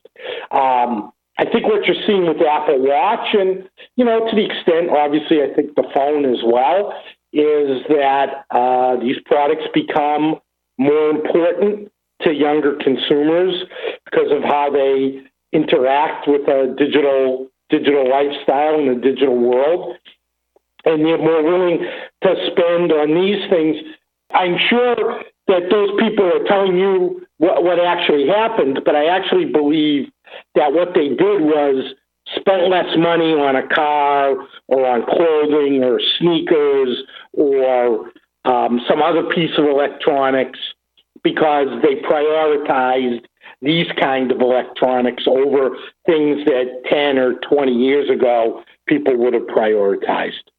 Now, I've seen also health insurance companies offering an Apple Watch, and not necessarily just the Apple Watch, if for their customers who achieve certain health and fitness goals. Now, that also is a, I don't know, a decent factor pushing Apple Watches. Is that a big part of the market? You know, I, I think it's a it's a piece of the market now. I don't think it's quite the driver that just tremendous consumer sales are right at the moment. But I think over time, uh, it will be a bigger and bigger and more important part of the market. Again, as um, everybody looks to try to leverage the things that a watch can do or a wearable in general can do to help drive uh, fitness and um, better health. Well, the health thing seems important. The ECG feature on the new Apple Watch Series 4 is important. I saw an ad the other day about ECG, and they were selling a device that does just that for $100, or you get an Apple Watch, which does all these other things. And I guess that would have a meaning for people like me in the older category. Wouldn't it be nice for me to have an Apple Watch to right. keep tabs if I have a problem? And the other one is remember the famous commercial, I'm falling and I can't get up. Well, the Apple Watch responds to that. You know, it's like answering that demand. And of course, if you look at each individual feature, there may be standalone portable products for that. But Apple's putting all that stuff in there, and you wonder how far can they go with this? So uh, here's what, you know, idle speculation, right? I think there will be a core of users who want fully functional devices, but I think over time, some of that health and fitness stuff will be a little bit more specialized because um, certain demographics either don't want all that complexity or uh, if you're getting something from an insurance company as part of a, a health package, uh, those those areas tend to be very focused on not spending a lot on upfront costs like that. So they're going to want maybe less uh, features that are and features that are more focused on the health and fitness results that the insurance company or the doctor is trying to uh, drive. So, in some levels, I think something what we think of as a watch today is going to be overkill for a lot of those health environments because it just does a lot of things. It may be that, you know, the watch does one thing and you get sneakers or shoes that are wearables, or you get something in clothing or some other part of your body, eyeglasses that can also track things. And it's more of a um, specialized market that focuses on uh, specific issues that someone might have, as opposed to being a little bit more generic that uh, Apple, an Apple Watch, which is trying to do a lot of things, might be. An all in one solution. And of course, you've probably read about this or heard about this. Apple has hired medical doctors to work with them in these various categories. We've got more to come. We've got Stephen Baker of the NPD Group. We started the discussion about the growth in smartwatches. And I want to see what some of the other companies are doing because Apple Watch seems to be gaining the presence here. More to come on the Tech Night Owl Live.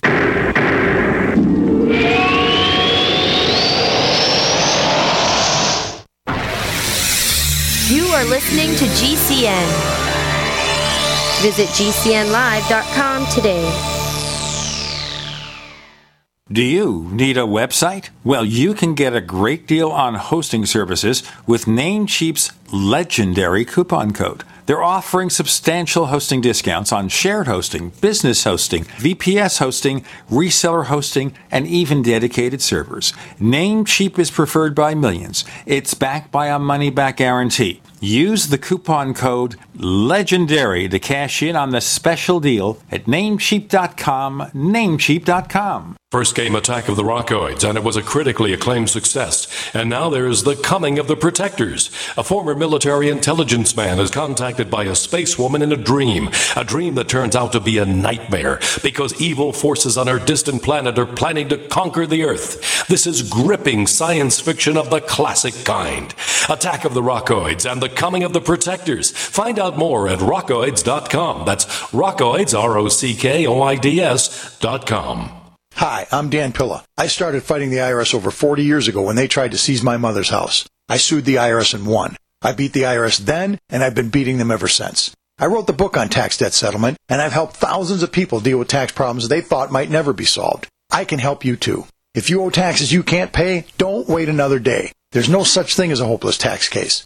Call 834 no tax or go to my website danpilla.com. That's danpilla.com, danpilla.com.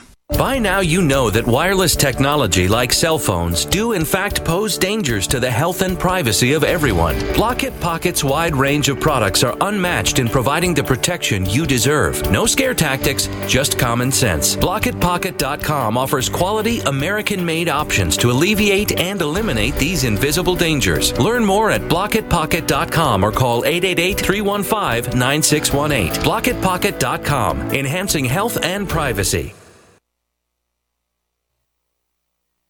Hunters, anglers, campers, and survivalists. Get back to nature. Expand your horizons with the highest quality, most versatile, unique slingshots and sling bows on the market at slingbow.com. Slingbow products are compact and models start from just $17.98. They're perfect for your bug out bag or storing in your vehicle. Give yourself and your loved ones the excitement and tradition of slingbow, a new frontier in archery and truly modern twist on this primitive survival tool. Feel the thrill only at slingbow.com.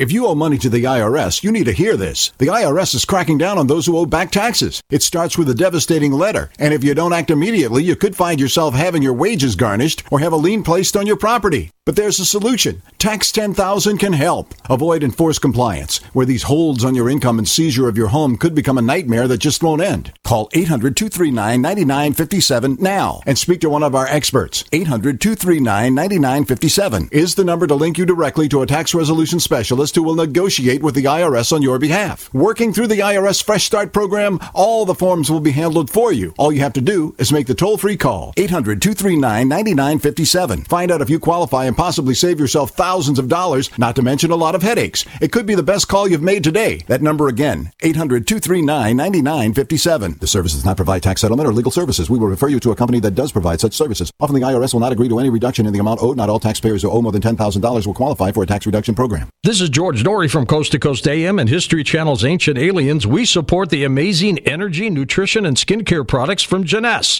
Jeunesse products are designed by leading doctors in their field with natural ingredients and even stem cell technology. These products help your body perform and look better. Shop Jeunesse at gcnlife.com or call 1 844 443 6637. gcnlife.com or 844 443 6637. What are you listening to? The Tech Night Owl Live with Gene Steinberg. What's going to happen next? You never know.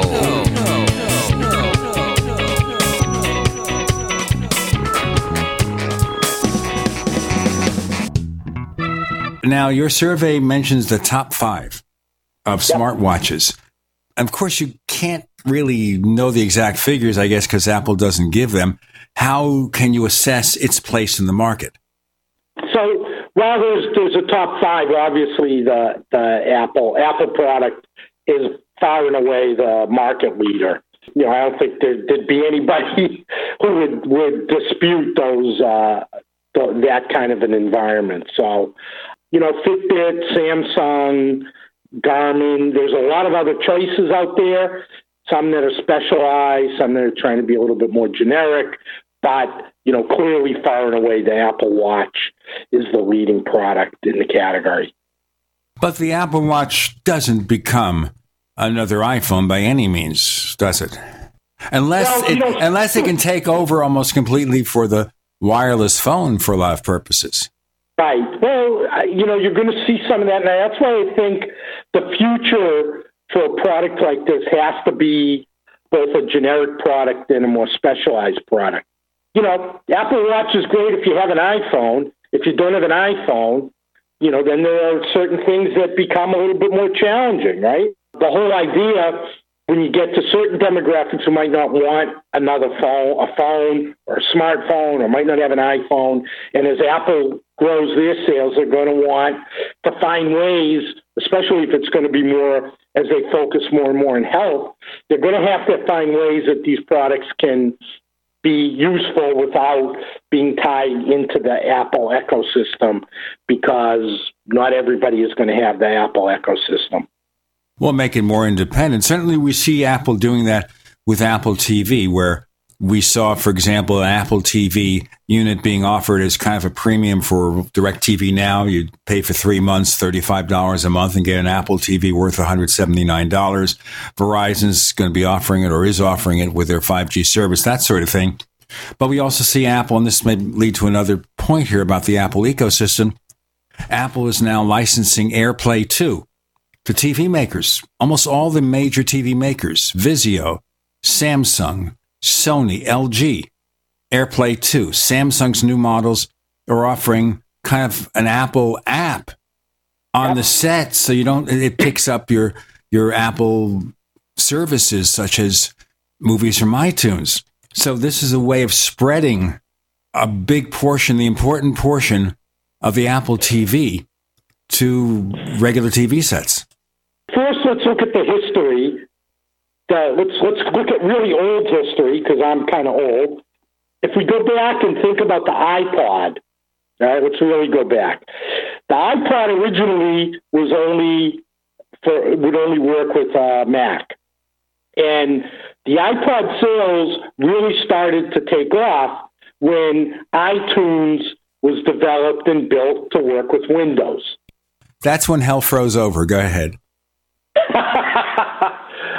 Yeah, but you know what? The iPod would not have been the phenomenon it was if it only worked with, you know, 10 or 15% of the install base of PCs. So Apple understands at some level when they need to be part of a broader ecosystem and when they can close in their ecosystem. And I think what we saw at CES with them releasing AirPlay 2 and an iTunes app with Samsung is a recognition that if they really want to do content and they want to have a broader play in that content market, then they have to be in places where people watch content. And honestly, while we watch a lot of content on phones, uh, you know, you just have to look at some of the numbers Netflix has even shown. The majority of uh, that kind of entertainment is consumed on the television. And Apple has struggled to get TV share with the Apple TV. Its pricing is considerably higher than its competitors. Uh, it's not embedded anywhere like Roku, for example.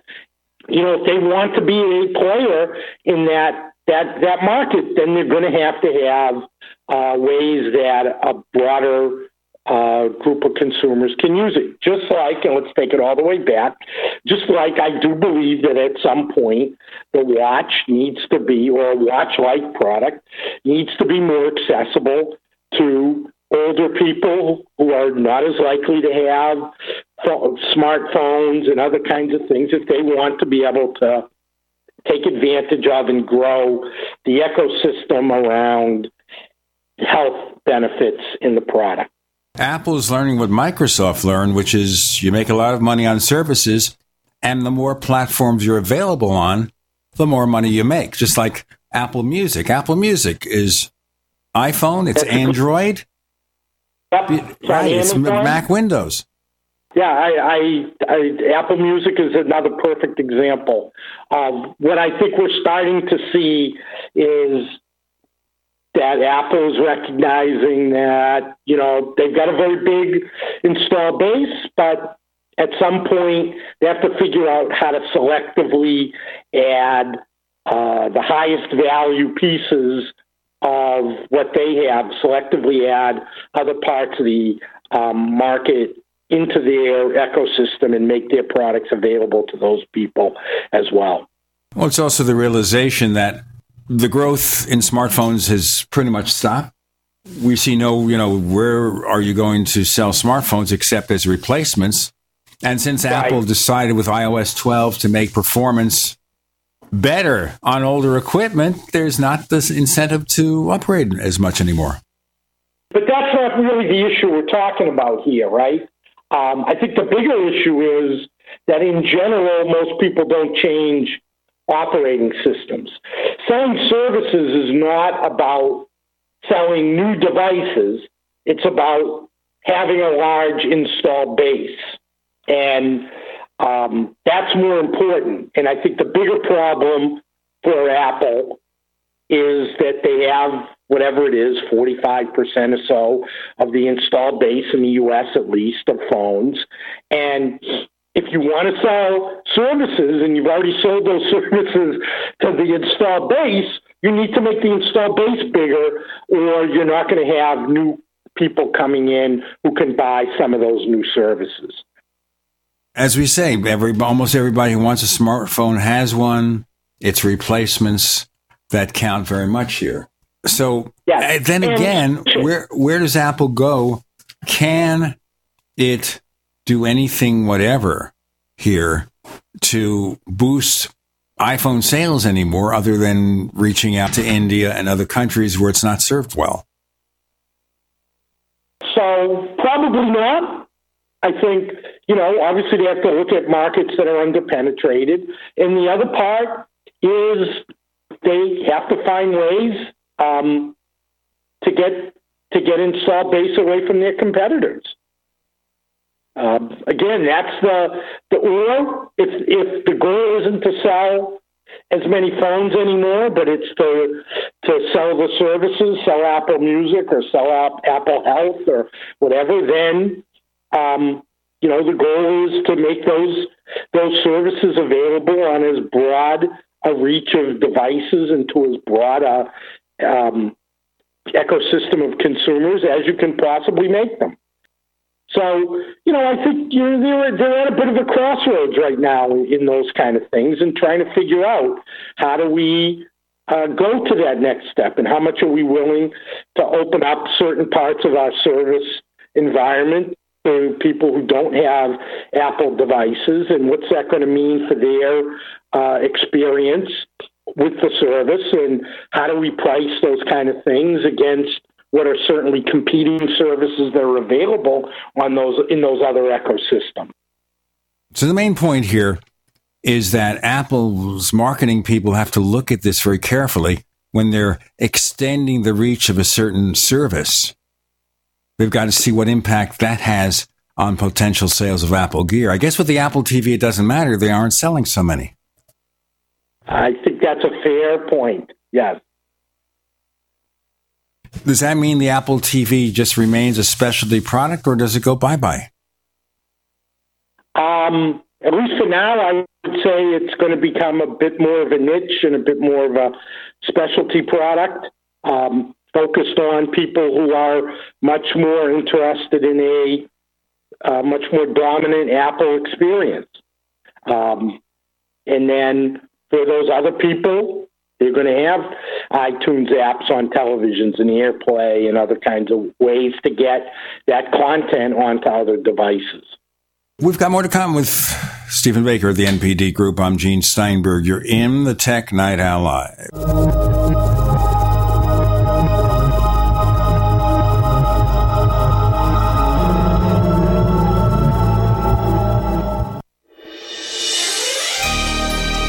For listening to GCN.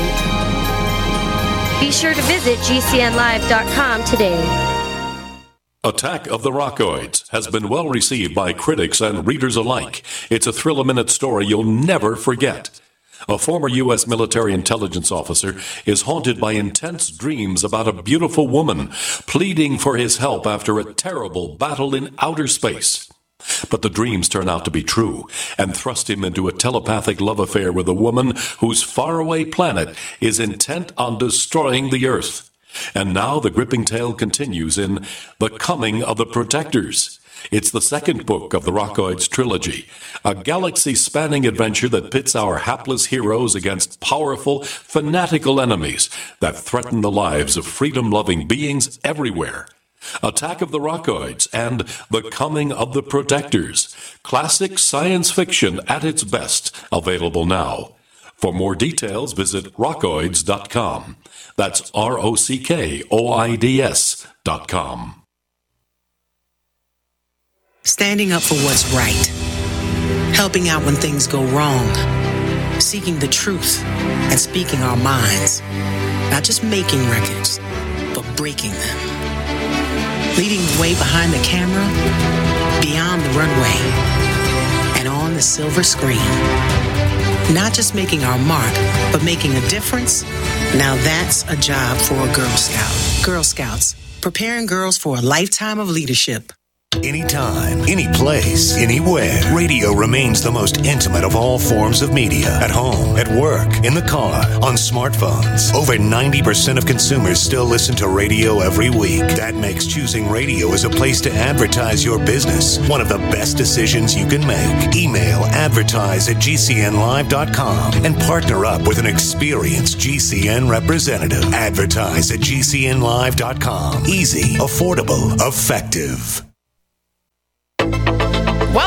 To Tech Night Owl Live, where you never know what's going to happen next. And now, it's Uncle Gene. Yeah, it's him.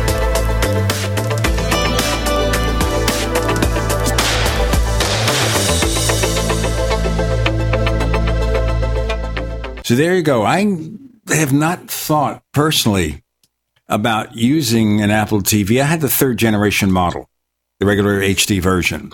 And the new one came out not just because it was more expensive, but at that point I had a Vizio TV with Google, Chromecast, and a Smartcast app. And I didn't have a lot of Apple content, although you can convert that with movies anywhere.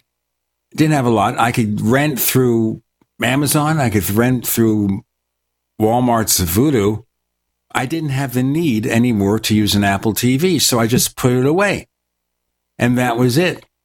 Now, of course, the one holdout, I guess, with adding the Apple ecosystem is Roku, is a TCL because they're tied in with Roku, who may also make an agreement with Apple, by the way. Does that affect the sales of Roku devices that you've got a fairly low cost TV with it built in? It, it hasn't. You know, not everybody wants a fairly low cost TV.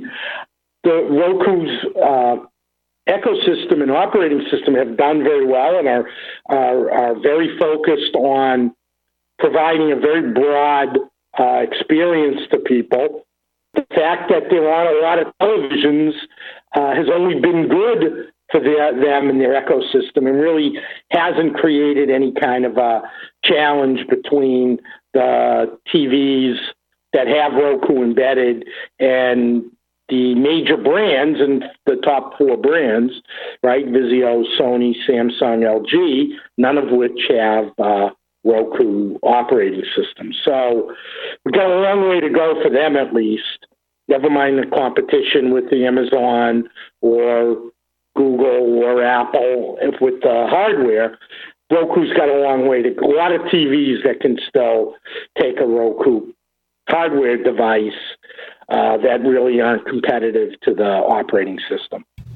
And Apple provided software solutions here, iTunes, AirPlay 2 support. I understand, I don't know how many models it impacts. Some older models can get an update, a software update to enable uh, support. Yeah, that will happen. Um, you can't, obviously, oftentimes you can't depend on pieces, things like that, but I think you'll see see some of that uh, happen. It's in everybody's again best interest if it can. Uh, just like you were talking about the phone market, you know, a lot of the TV market obviously is replacements as well, and replacements happen relatively slowly. So if you're not uh, available in ways that people can bolt onto their TV, like an Apple TV or a Roku, depending just on the television is going to take a while because it takes a while for TVs to turn over. With regard to 4K, everything but the very, very cheap sets is 4K now. Do yes. you have any assessment to what percentage of the USA market has converted to 4K? From a hardware perspective? Yes. We're, we're pretty close to, you know, in the, it's not 50% of TVs that have 4K, but it's getting pretty close. We're, we're at a point now where just about every TV 43 inches and above uh, is 4K, and that's more than half the sales volume every year. So, um, you know, in, in pretty much the last three years, every really big TV has been 4K. It'll take a little while, I think, to continue to to move the ecosystem totally into 4K. But it's big enough now that uh, no one who's thinking about developing content in 4K would be concerned about the potential audience The potential audiences out there and anxious for 4K uh, content. Speaking of which, cable and satellite providers have really lagged on this. I guess DirecTV offers 4K, but it used to require, unless you had certain brands that they had some kind of setup with, you'd have to get two boxes to get 4K. So it's kind of weird. Is the fact of the much wider bandwidth holding back adoption of 4K with the cable satellite providers? It's not necessarily holding them back because a lot of people can get uh, bandwidth from a lot of places. Most people don't use their satellite devices as the only means of uh, of internet connectivity. So if you just look at a regular home, we're we're seeing a greater number every time, and we actually do some surveys around this that of people who have at least 25 gigabits of um, bandwidth, which is pretty much the minimum you'd want for uh, 4K. You know, yes, I recognize some of the issues around streaming things through satellite, et cetera, but satellite's obviously struggling right now. Um, more and more of those customers are moving over either back to cable or to um, an internet solution or something else in general. You know, so the idea that a satellite can't deliver 4K 4K content, probably a lot less important going forward. Speaking of which, I forget which provider, one of the satellite providers indicated they had no plans to launch any more satellites. Is that DirecTV? Don't remember. Didn't hear that. There's a lot of satellites up there, so maybe they can uh, figure out a way to use one of those ones that are up there. Although, you know, where I live, all the um, all the rocket scientists live near me who build those satellites. So uh, the next time I'm at a neighborhood party, maybe I'll ask somebody. Let's talk a little bit about the TV content then. Apple. Okay. Apple apparently signed up all these people to produce its own TV content. They bought a studio and everything. They've got big names. J.J. Abrams. They've got Reese Witherspoon, Jennifer Aniston, Steven Spielberg, whatever. Now, I could say I'm not terribly impressed with any of the shows rumored, although I read the trades. So does Apple institute a full flavored streaming service to compete with Hulu and Netflix and Amazon? Or do they just offer this a la carte? Do they mix it with Apple Music and this new Apple News package? What do you think? I think you're probably going to see it mixed in a kind of an Apple channels, sort of the way the Amazon channels work. Uh, clearly, spending a billion dollars on content uh, is not enough if you want a channel that is all your own original content. That, that that's not going to fill 24 hours a day, except with the same thing over and over again.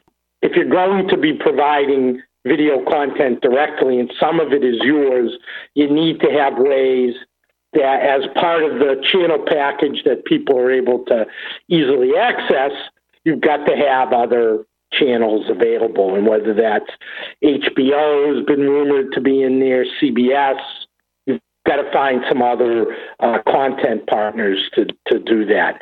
And certainly if you look at, you know, the Netflix model, um, you know, five years ago, most of their content was stuff they bought from the studios, and increasingly, the majority of their content is things that they produce on their own. Right, but Netflix had to make deals with the studios, so Apple would have to go back and contact the major studios and say, "Can we license some of your back films or current films?" Well, they could, except that's really not the way things are working anymore. And most of those studios are going to have their own apps because they don't want to give up the control over the content in that way. So what Apple would have to do is have a have a set of channels that you can or can't purchase against a CBS or a Paramount or a Fox or Disney or whomever is going to have those streaming apps. So it's not quite the same as how uh, Netflix, you know, got its start, but I think that's the kind of thing you're going to see. I already see that kind of environment with uh, Amazon, where in Amazon channels, where they offer uh, not just Amazon, but uh, they they offer the other channels as well as part of a, a pay package, or you know, in the cases where they're free. Same way Roku works. We got more. To, we got more to come with Stephen Baker of the NPD Group. I'm Gene Steinberg. You're in the Tech Night Owl Live.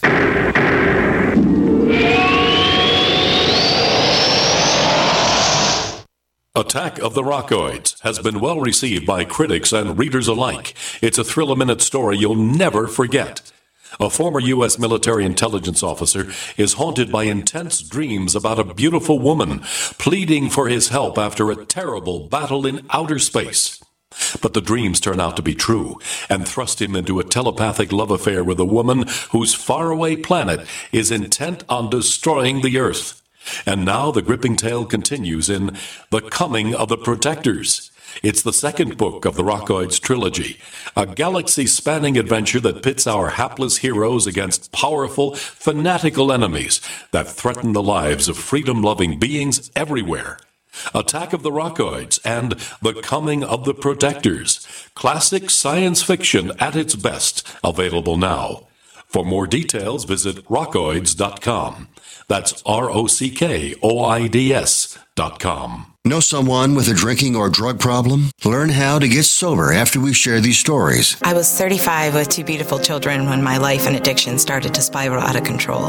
After my divorce, I went into a depression cycle and started drinking more often and using prescription drugs. After my second DWI and arrest, my ex husband threatened to take our children away from me. I was 17 when I became addicted to heroin and meth. I thought I could quit on my own, but I couldn't. It hit me when I was arrested. Get sober now. Your private insurance may cover costs and we'll get you here. It's simple. Just call Elite Rehab Placement right now. Please don't wait. Your life matters to us. 800 213 9264. 800 213 9264. 800 213 9264. Call right now before it's too late. 800 213 9264. Do you feel like many of us? All the distractions in the world taking our minds and focus off what really needs to get done day to day? Well, Jeunesse has a dietary supplement called Mind to help with mental distraction and it supports memory function. Go to gcnlife.com now to check it out. You're only at your best when your mind is at its best. Go to gcnlife.com or call toll free 844 443 6637. That's gcnlife.com or 844 443 6637. Warning if you're drowning in debt you can't afford, do not let the credit card companies trick you into thinking that you have to pay it all back, because you don't. What the credit card companies don't want you to know is that there's actually a way to get debt free without paying off your entire debt or going bankrupt. If you have $5,000 or more in credit card debt, you now have the right to let us settle that debt for a fraction of what you owe. For free information, call Credit Associates now. 1-800-959-5759. We'll even show you how much money you could save. If you can't afford to pay off all your debt, do not let the credit card companies trick you into thinking that you have to. Call Credit Associates now for free information on how to get debt free faster than you ever thought possible without debt consolidation or bankruptcy. We depend on your success and offer a guarantee, so there's no risk. For free information, call now 1 800 959 5759. That's 1 800 959 5759. 1 800 959 5759. Homemakers. Groceries by mail ships free. Try our amazing bacon. It stores in your pantry. No refrigeration required. Our value added packaging provides a 10 year shelf life and protects the leanest, thickest center cut, fully cooked bacon in America today. Ready to eat right from the pouch or warm and serve. Always priced less than grocery for your everyday use. Savory and delicious. Order today at readytoeatbacon.com. Readytoeatbacon.com. We'd like to hear from you. If you have any thoughts or comments about the Tech Night Owl Live, please get in touch at news at technightowl.com. That's news at technightowl.com. Looking for past episodes? We've got hundreds at technightowl.com slash radio. That's technightowl.com slash radio. Or subscribe on iTunes. Long and short of it is here is that Apple will provide its TV shows and a gateway to get other services. So you get a mixture yeah. of content through an Apple app, and the TV shows will be the icing on the cake. Well, you need you need a tent pole, and I think they will use their, their own content as tent poles to to help promote the service. So it doesn't matter if they kick a couple of billion into this, that's chump change for Apple. yeah, I, you know, uh, okay, couple billion here, and there, and pretty soon it adds up to real money, right? I heard that. I had heard, by the way, to throw this back, a story claiming that the Apple TV is sold by Apple pretty much at cost. They're not making a profit. They expect to gain it back in services. Isn't that kind of unusual for Apple if it's true? Uh, it would be. Um, it would reflect a couple of things. One, that the Apple TV is um, over engineered is maybe the wrong way to put it, but that they would need to go back and look at the um, what they're actually selling because certainly Roku is providing something that is pretty good, and we know they're not losing money on every piece of hardware they sell. So um, yes, there, I would suspect that the Apple TV is a lower margin product, but um, I would be surprised if they were selling it at cost. What are we hearing, speaking of Apple products, the HomePod? Uh huh. I don't hear hearing? about it making much of a dent in the market. Nope. So the challenge with the HomePod, besides being maybe a little bit late to the market, although probably not as late as people might um, think it was, is that again they're selling something that has theoretically higher quality, that's focused on on music, that's focused on sound, where the products that are selling right now in those in that category while people use them a lot for music, are much more focused on, you know, voice and home control and trying to build out that ecosystem. And they're sold by as part of the a business from two companies that don't really care if they make any money selling that, and that's Google and Amazon.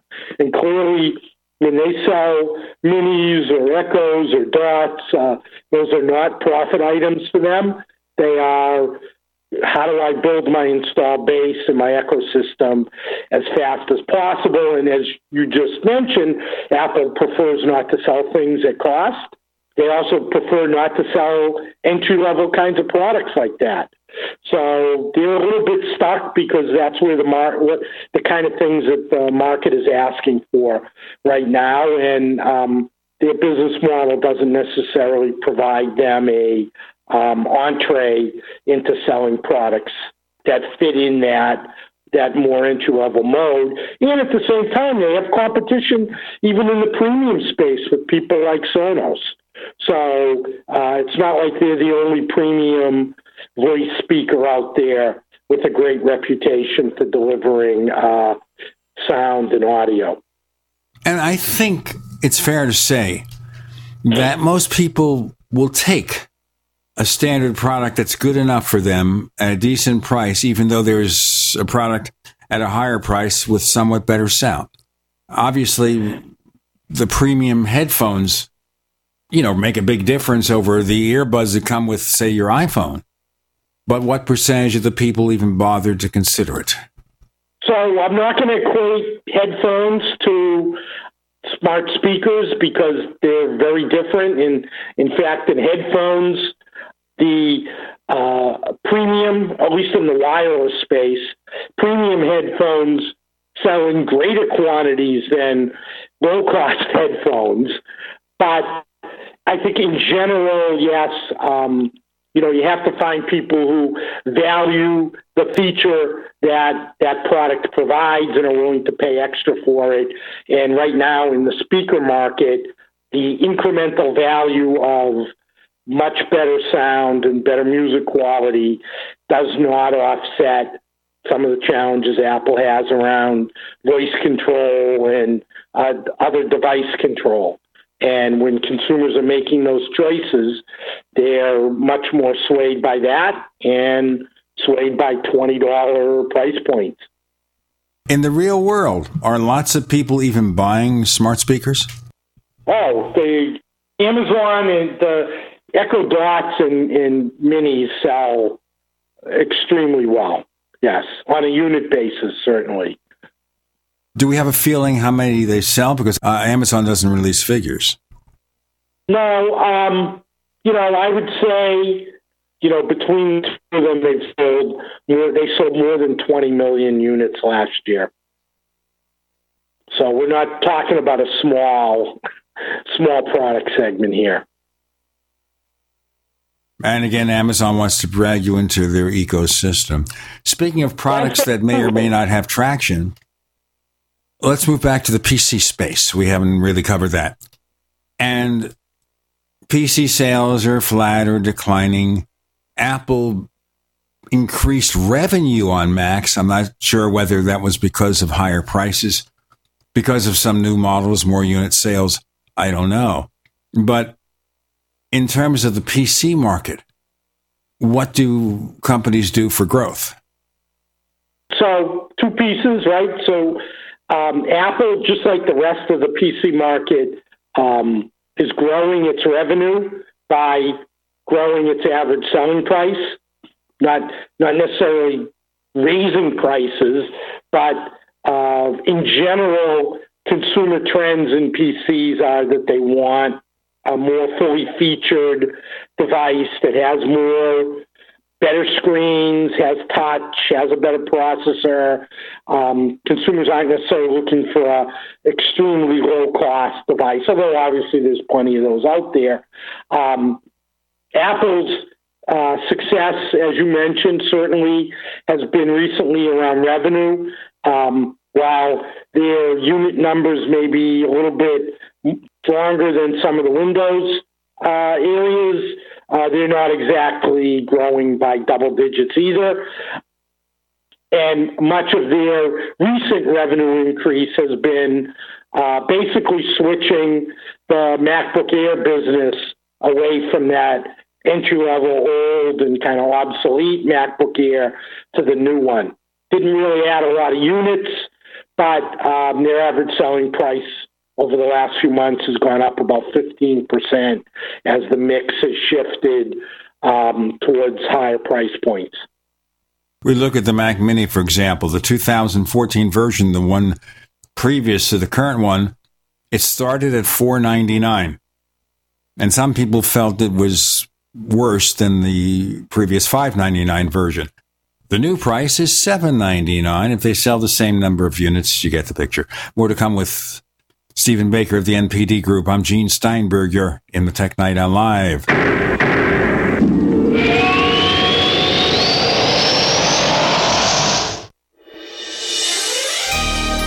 Thank you for listening to GCN. Be sure to visit GCNlive.com today. Are you afraid to go to the mailbox because of letter after letter from the IRS? Are they stacking on more and more penalties and interest? By now, you know the problem won't go away on its own. Don't let the IRS chase you to your grave with penalties and interest and liens and levies. You need real help now. I'm Dan Pilla. I wrote the book on tax debt settlement, and I help thousands of people solve tax problems they thought couldn't be solved. I can help you too. Call 800 34 no tax or go to my website danpilla.com. That's danpilla.com. danpilla.com. Complement your health with hemp derived cannabinoid oil. We've always believed that the closer to Earth, the better it is for our bodies. Our hemp derived cannabinoid oil is phytocannabinoid rich, full spectrum, and organically grown. Finally, hemp made easy, clean, and effective. GCNhemp.com or call 877 878 4203. That's right, we cut through the red tape. It's now available at GCNhemp.com or call 877 878 4203.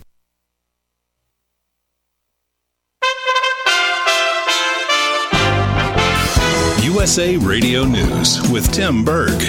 The city of Aurora, Illinois is setting up a GoFundMe page for the victims of Friday's shooting at a manufacturing plant. The Aurora Strong Community Fund hopes to raise around $50,000 for the families of the five people who died and the people who were injured, including police officers. Aurora Police Chief Kristen Ziman on the mood of her officers. There's a lot of somberness knowing that lives lost. As I was talking to a few officers, they said they felt like they saved a lot of lives today, but they're going to be concentrating on the four, um, on the, the, the five victims victims that they, they couldn't.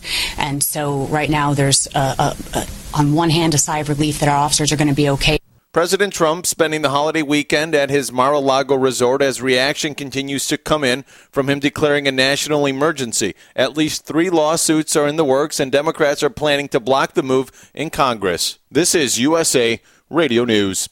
Does your business spend $500 a month or more on gas and electric bills? Did you know by making a simple free phone call, you can save up to 25% on your bill every month? What could you do with a 25% savings on utility bills every month? Energy deregulation is now available in your state. Making one simple phone call will show you how we can lower your gas and electric bills instantly with no changes to your bill and no enrollment fee. This is a free service. The only thing you'll notice is a lower bill every month. Call US Power and Light right now. Learn how easy it is to lower your utility bills for your business and save money. We promise. So if you spend over $500 a month on your gas and electric bills, please call right now and unleash your savings. 800 941 3381. 800 941 3381. 800 941 3381. That's 800 941 3381. Bags under the eyes, crow's feet, fine lines, and wrinkles are things adults complain about as they age. Now there's Instantly Ageless. It works in minutes and is great for men and women. I've probably noticed in the past five years that my eyes have gained a lot of fine lines, wrinkles, my crow's feet have gotten deeper. Wow. I was hoping for five years, but that's like what my eyes looked like 10 years ago. That is really cool. Wrinkle gone. it's easy. Just put it on your finger and go. Now I wish I had more down here because I can still see one wrinkle. It's bugging me. I am a little bit emotional. I turning 40, I didn't think would be a big deal to me, but that looks like the me that I feel like inside instead of what um, what I see when I look in the mirror. Try Instantly Ageless today at gcnlife.com. That's gcnlife.com. 30 day money back guarantee and preferred price discount at gcnlife.com. That's gcnlife.com. What's going to happen next? You never know when you're listening to the Tech Night Owl live with Gene Steinberg.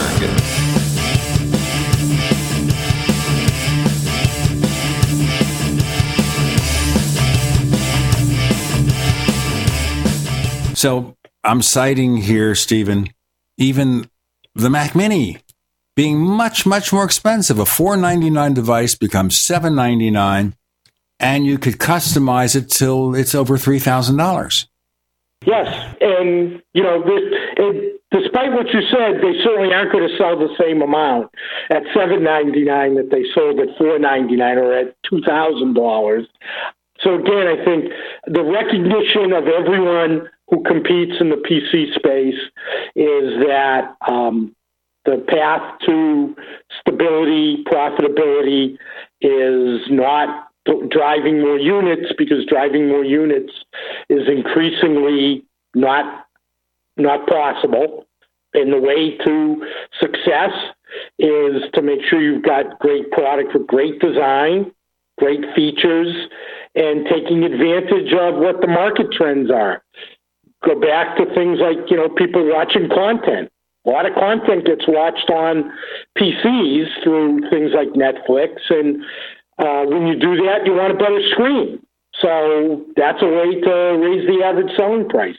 Certainly on the PC side, gaming has been a huge growth area for the PC makers in the last couple of years as gaming around things like esports and Twitch and those kind of things has really, really uh, taken off.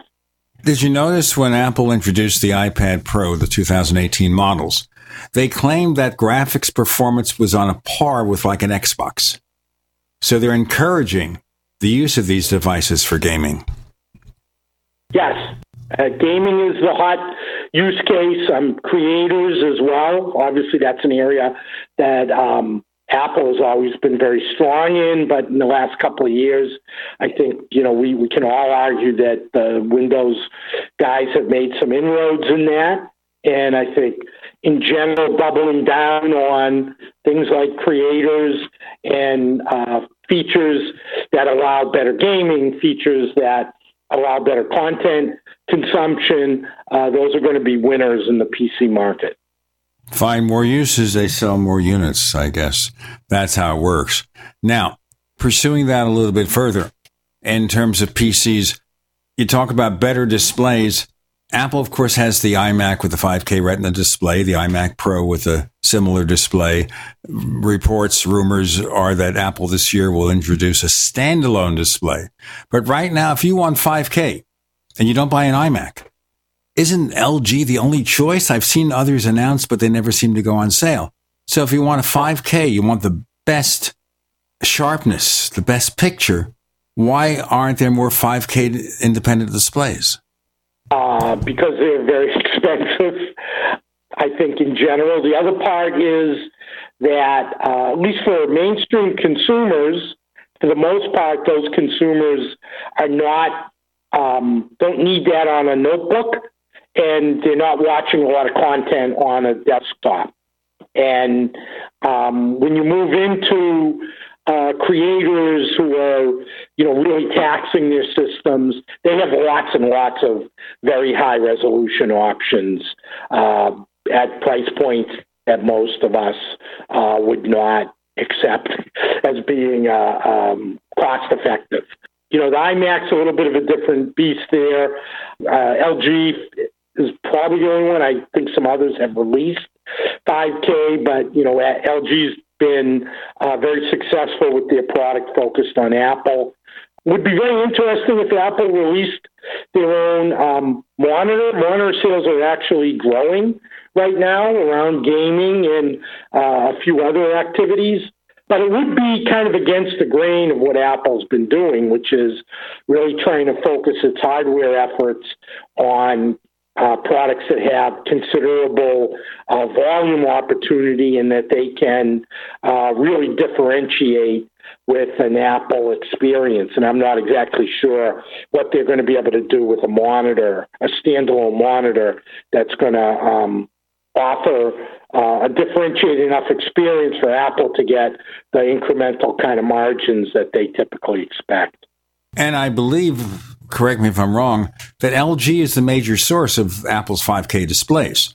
So it's just a matter of sticking one in their own case. Yeah, yeah.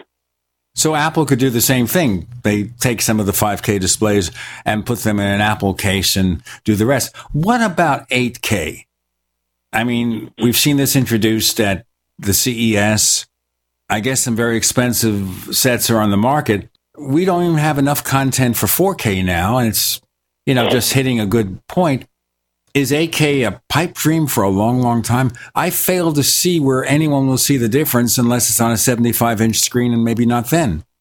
Well, in general, 8K is probably for the for the foreseeable future a going to be a niche for the you know, the next three years minimum.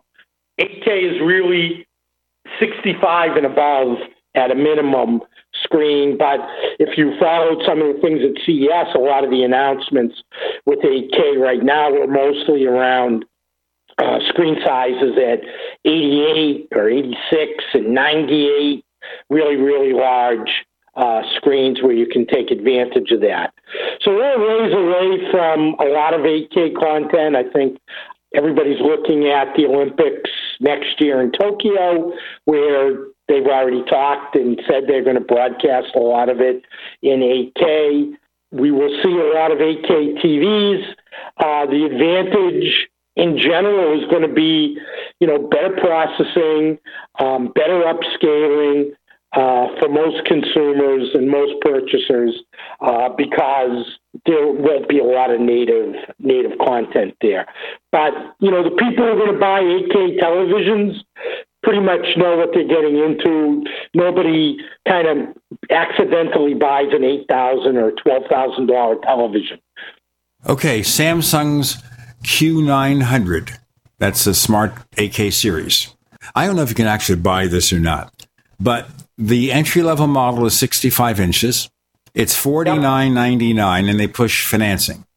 0% financing. The top of the line, which is 85 inches is $14,999. And then it says get the latest TV every 2 years with Samsung financing when you purchase an eligible QLED or frame TV. I guess you're getting to something like an AT&T Next where they get you to pay forever and you replace your set every so often. Yes. Um, everybody is looking to build out those kind of um, those that kind of service where um, you're guaranteed to have a great product. You pay basically a monthly fee. You know, you're leasing at some level, really, right? You're just kind of leasing the the product, and when you're ready to get whatever's cool next, you run out and get that. So I'm sure for most people, forty nine ninety nine TV uh, with 8K at 65 inches isn't particularly afford- affordable. Um, less than 10% of all TVs sold in the U.S. are sold above a thousand dollars. Never mind three thousand dollars.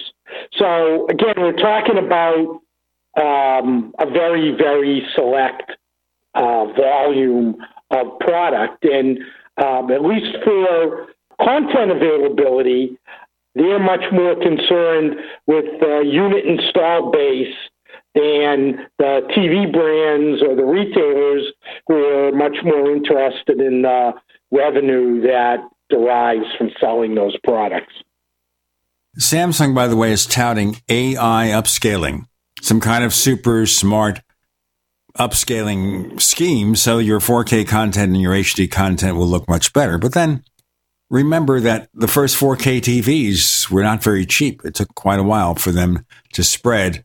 8K, I don't know. Again, as we see, the smallest set Samsung offers is 65 inches, which is probably borderline. More to come with Stephen Baker of the NPD Group. I'm Gene Steinberg. You're in the Tech Night Owl Live.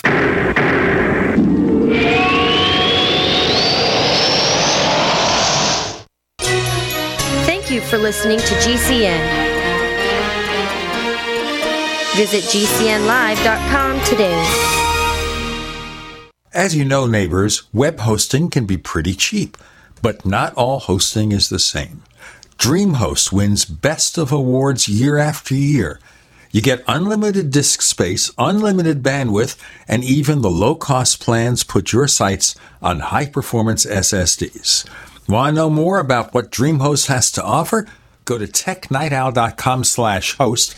Once again, that's technightowl.com slash host. First came Attack of the Rockoids, and it was a critically acclaimed success. And now there is The Coming of the Protectors. A former military intelligence man is contacted by a space woman in a dream, a dream that turns out to be a nightmare because evil forces on her distant planet are planning to conquer the Earth. This is gripping science fiction of the classic kind. Attack of the Rockoids and The Coming of the Protectors. Find out more at rockoids.com. That's rockoids, R O C K O I D S.com. February is Heart Month.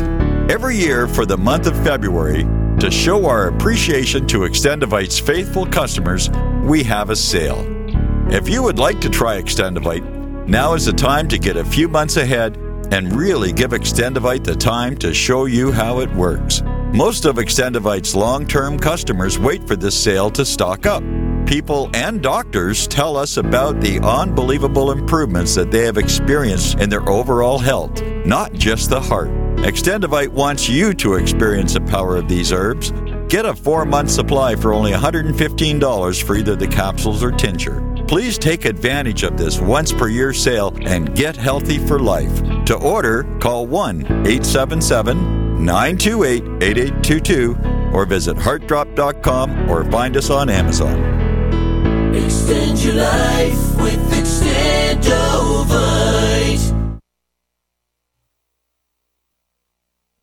It's time to start drinking Taheebo tea. Taheebo tea comes from the inner bark of the only tree in the world that fungus does not grow on. The Taheebo tree never gets sick, never gets infected, and never gets infested. As a result, it contains antifungal, anti-infection, antiviral, antibacterial, anti-inflammation, and anti-parasite properties. Taheebo tea can truly be miraculous for someone fighting a potentially life-threatening condition due to infection, diabetes, or cancer. Every week, someone calls in with the story of another miraculous recovery. Order your Taheebo tea now for only $34.95 per pound plus shipping. One pound makes 300 servings, which is only 12 cents per cup. Call today 818 883 7222. Again, 818 883 7222 or buy online at drinksupertea.com.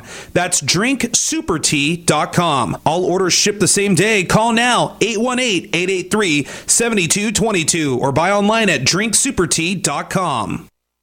Hunters, anglers, campers, and survivalists. Get back to nature. Expand your horizons with the highest quality, most versatile, unique slingshots and sling bows on the market at slingbow.com. Slingbow products are compact and models start from just $17.98. They're perfect for your bug out bag or storing in your vehicle. Give yourself and your loved ones the excitement and tradition of Slingbow, a new frontier in archery and truly modern twist on this primitive survival tool. Feel the thrill only at slingbow.com.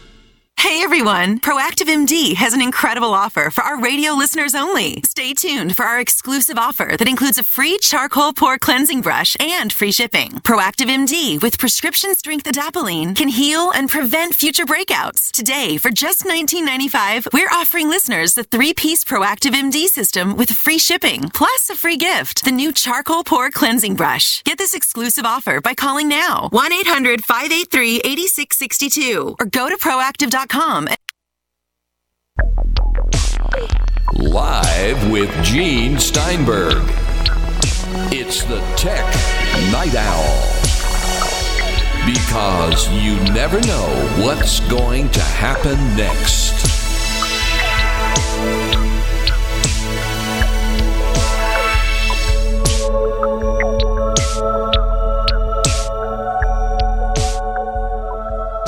Oh, and one more thing before we go on with Stephen Baker. According to Samsung, if you go to their site, the new models will ship by March 1st, depending on the size. So it's March 1st, and let's take a look at the 85. Okay, they'll ship at March 8th, the 85 inch. The 82 inch will ship by March 15th. So between March 1st and March 15th, you will allegedly be able to have one of these shipped to your home. I mean, if you have the money, you know, you made out good in the stock market and you don't mind paying 5,000 to $14,999 for a new TV set, well, what the heck? I wonder if there will ever be a point where 8K becomes commonplace. Well, we look at 4K. You can make arguments Well- that 4K isn't seen that much by most people. So here's what I'm going to tell you: is never say never. Over the last, uh, let's just say, ten years, um, as I've worked and talked to TV manufacturers, probably ten years ago, we used to talk about big screen TVs as uh, flat panel big screen TVs as like 42, 43 inch TVs. In a couple of years, NPD forecasts that 65 inch will be the second largest screen size after 32 inch. So we keep making these things bigger and bigger, finding ways to make them nicer looking and better performance. So I'm not willing to say you're never going to want uh, 8K or you're never going to want an 88 inch TV. The, that that business especially has proven over the years that the magic they can do in the in the factories and in the fabs translates uh, relatively quickly out into the consumer market in terms of really interesting new kinds of products. What I'm not hearing is a real explosion in OLED TVs. People are sal- satisfied with their backlit LED. Does OLED ever reach that saturation point or maybe some other technology? Well, today, you know, um, while LG Display has been really the only one uh, doing OLED, I think one or two of the Chinese display companies will be doing some. It's been uh, expensive to do in very large screens. It's been difficult, so the yields aren't quite as good as LCD, and the costs are higher. at least, you know, going out into the future, OLED is likely to remain a niche in the way it is today. Of course, if they find uh, better technology or something, maybe there will be. Well, I was thinking here in one of my silly predictions if Apple comes out with displays this year, they will have at least one 8K model for content creators because people are shooting 8K films. They might. I think the challenge would be to find, you know, panels and make things like that affordable.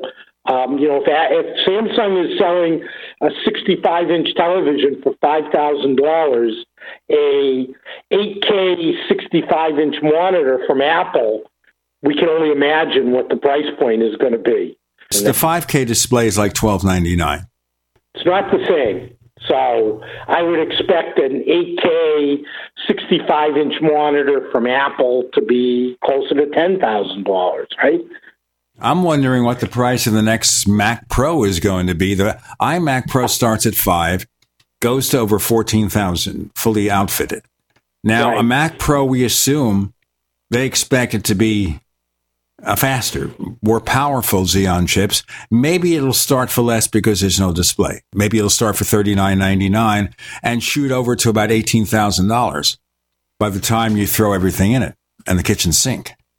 So we talked earlier about how average selling prices are going up and consumers are demanding different experiences. I would tell you that businesses, content creators, database managers, th- there are lots more people looking for workstation class performance like that and are willing to pay whether it's a you know a consultant or a, a, a single person who's doing those things or big corporations there is increasing amount of demand for those very very high end products that can satisfy the demand of what's an increasingly complicated uh, technology world.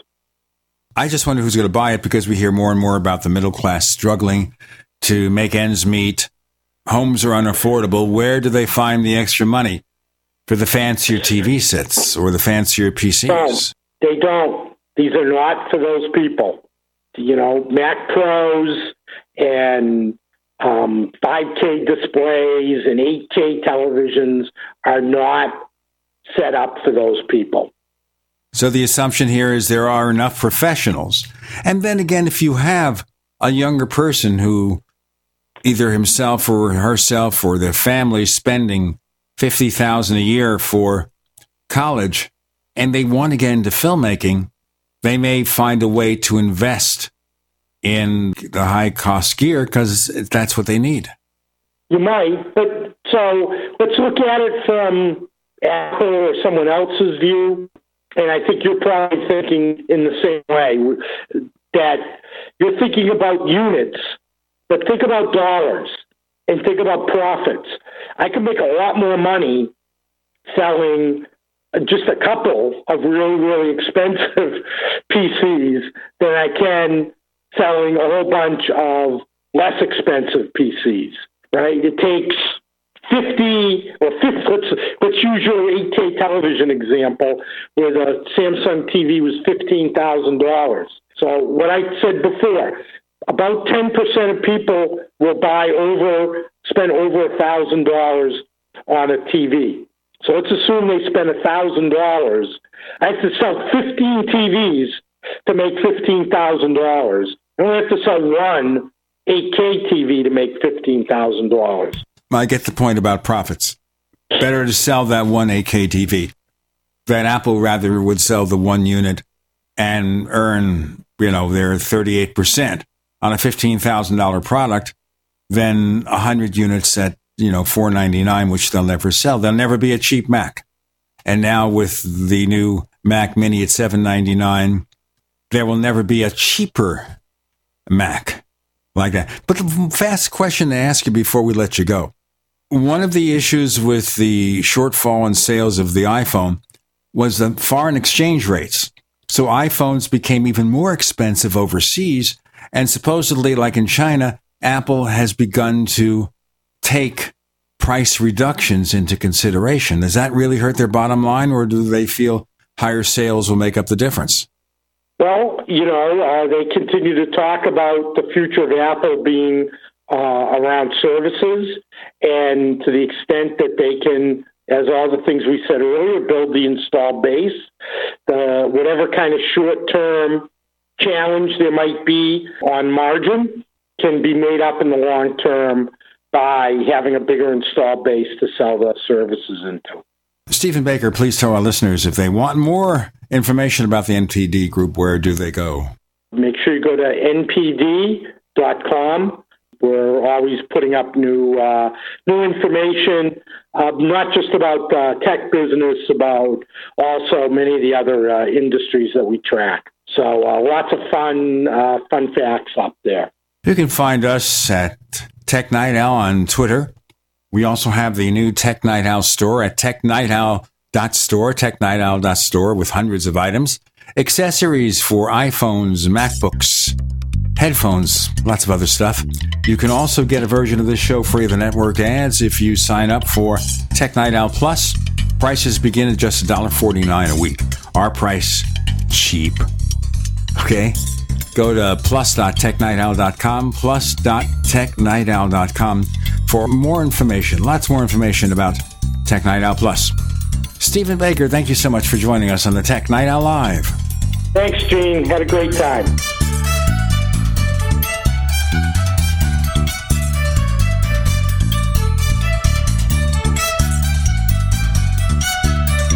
The Tech Night Owl Live is a copyrighted presentation of Making the Impossible Incorporated. We'll be back next week, same bat time, same bat channel.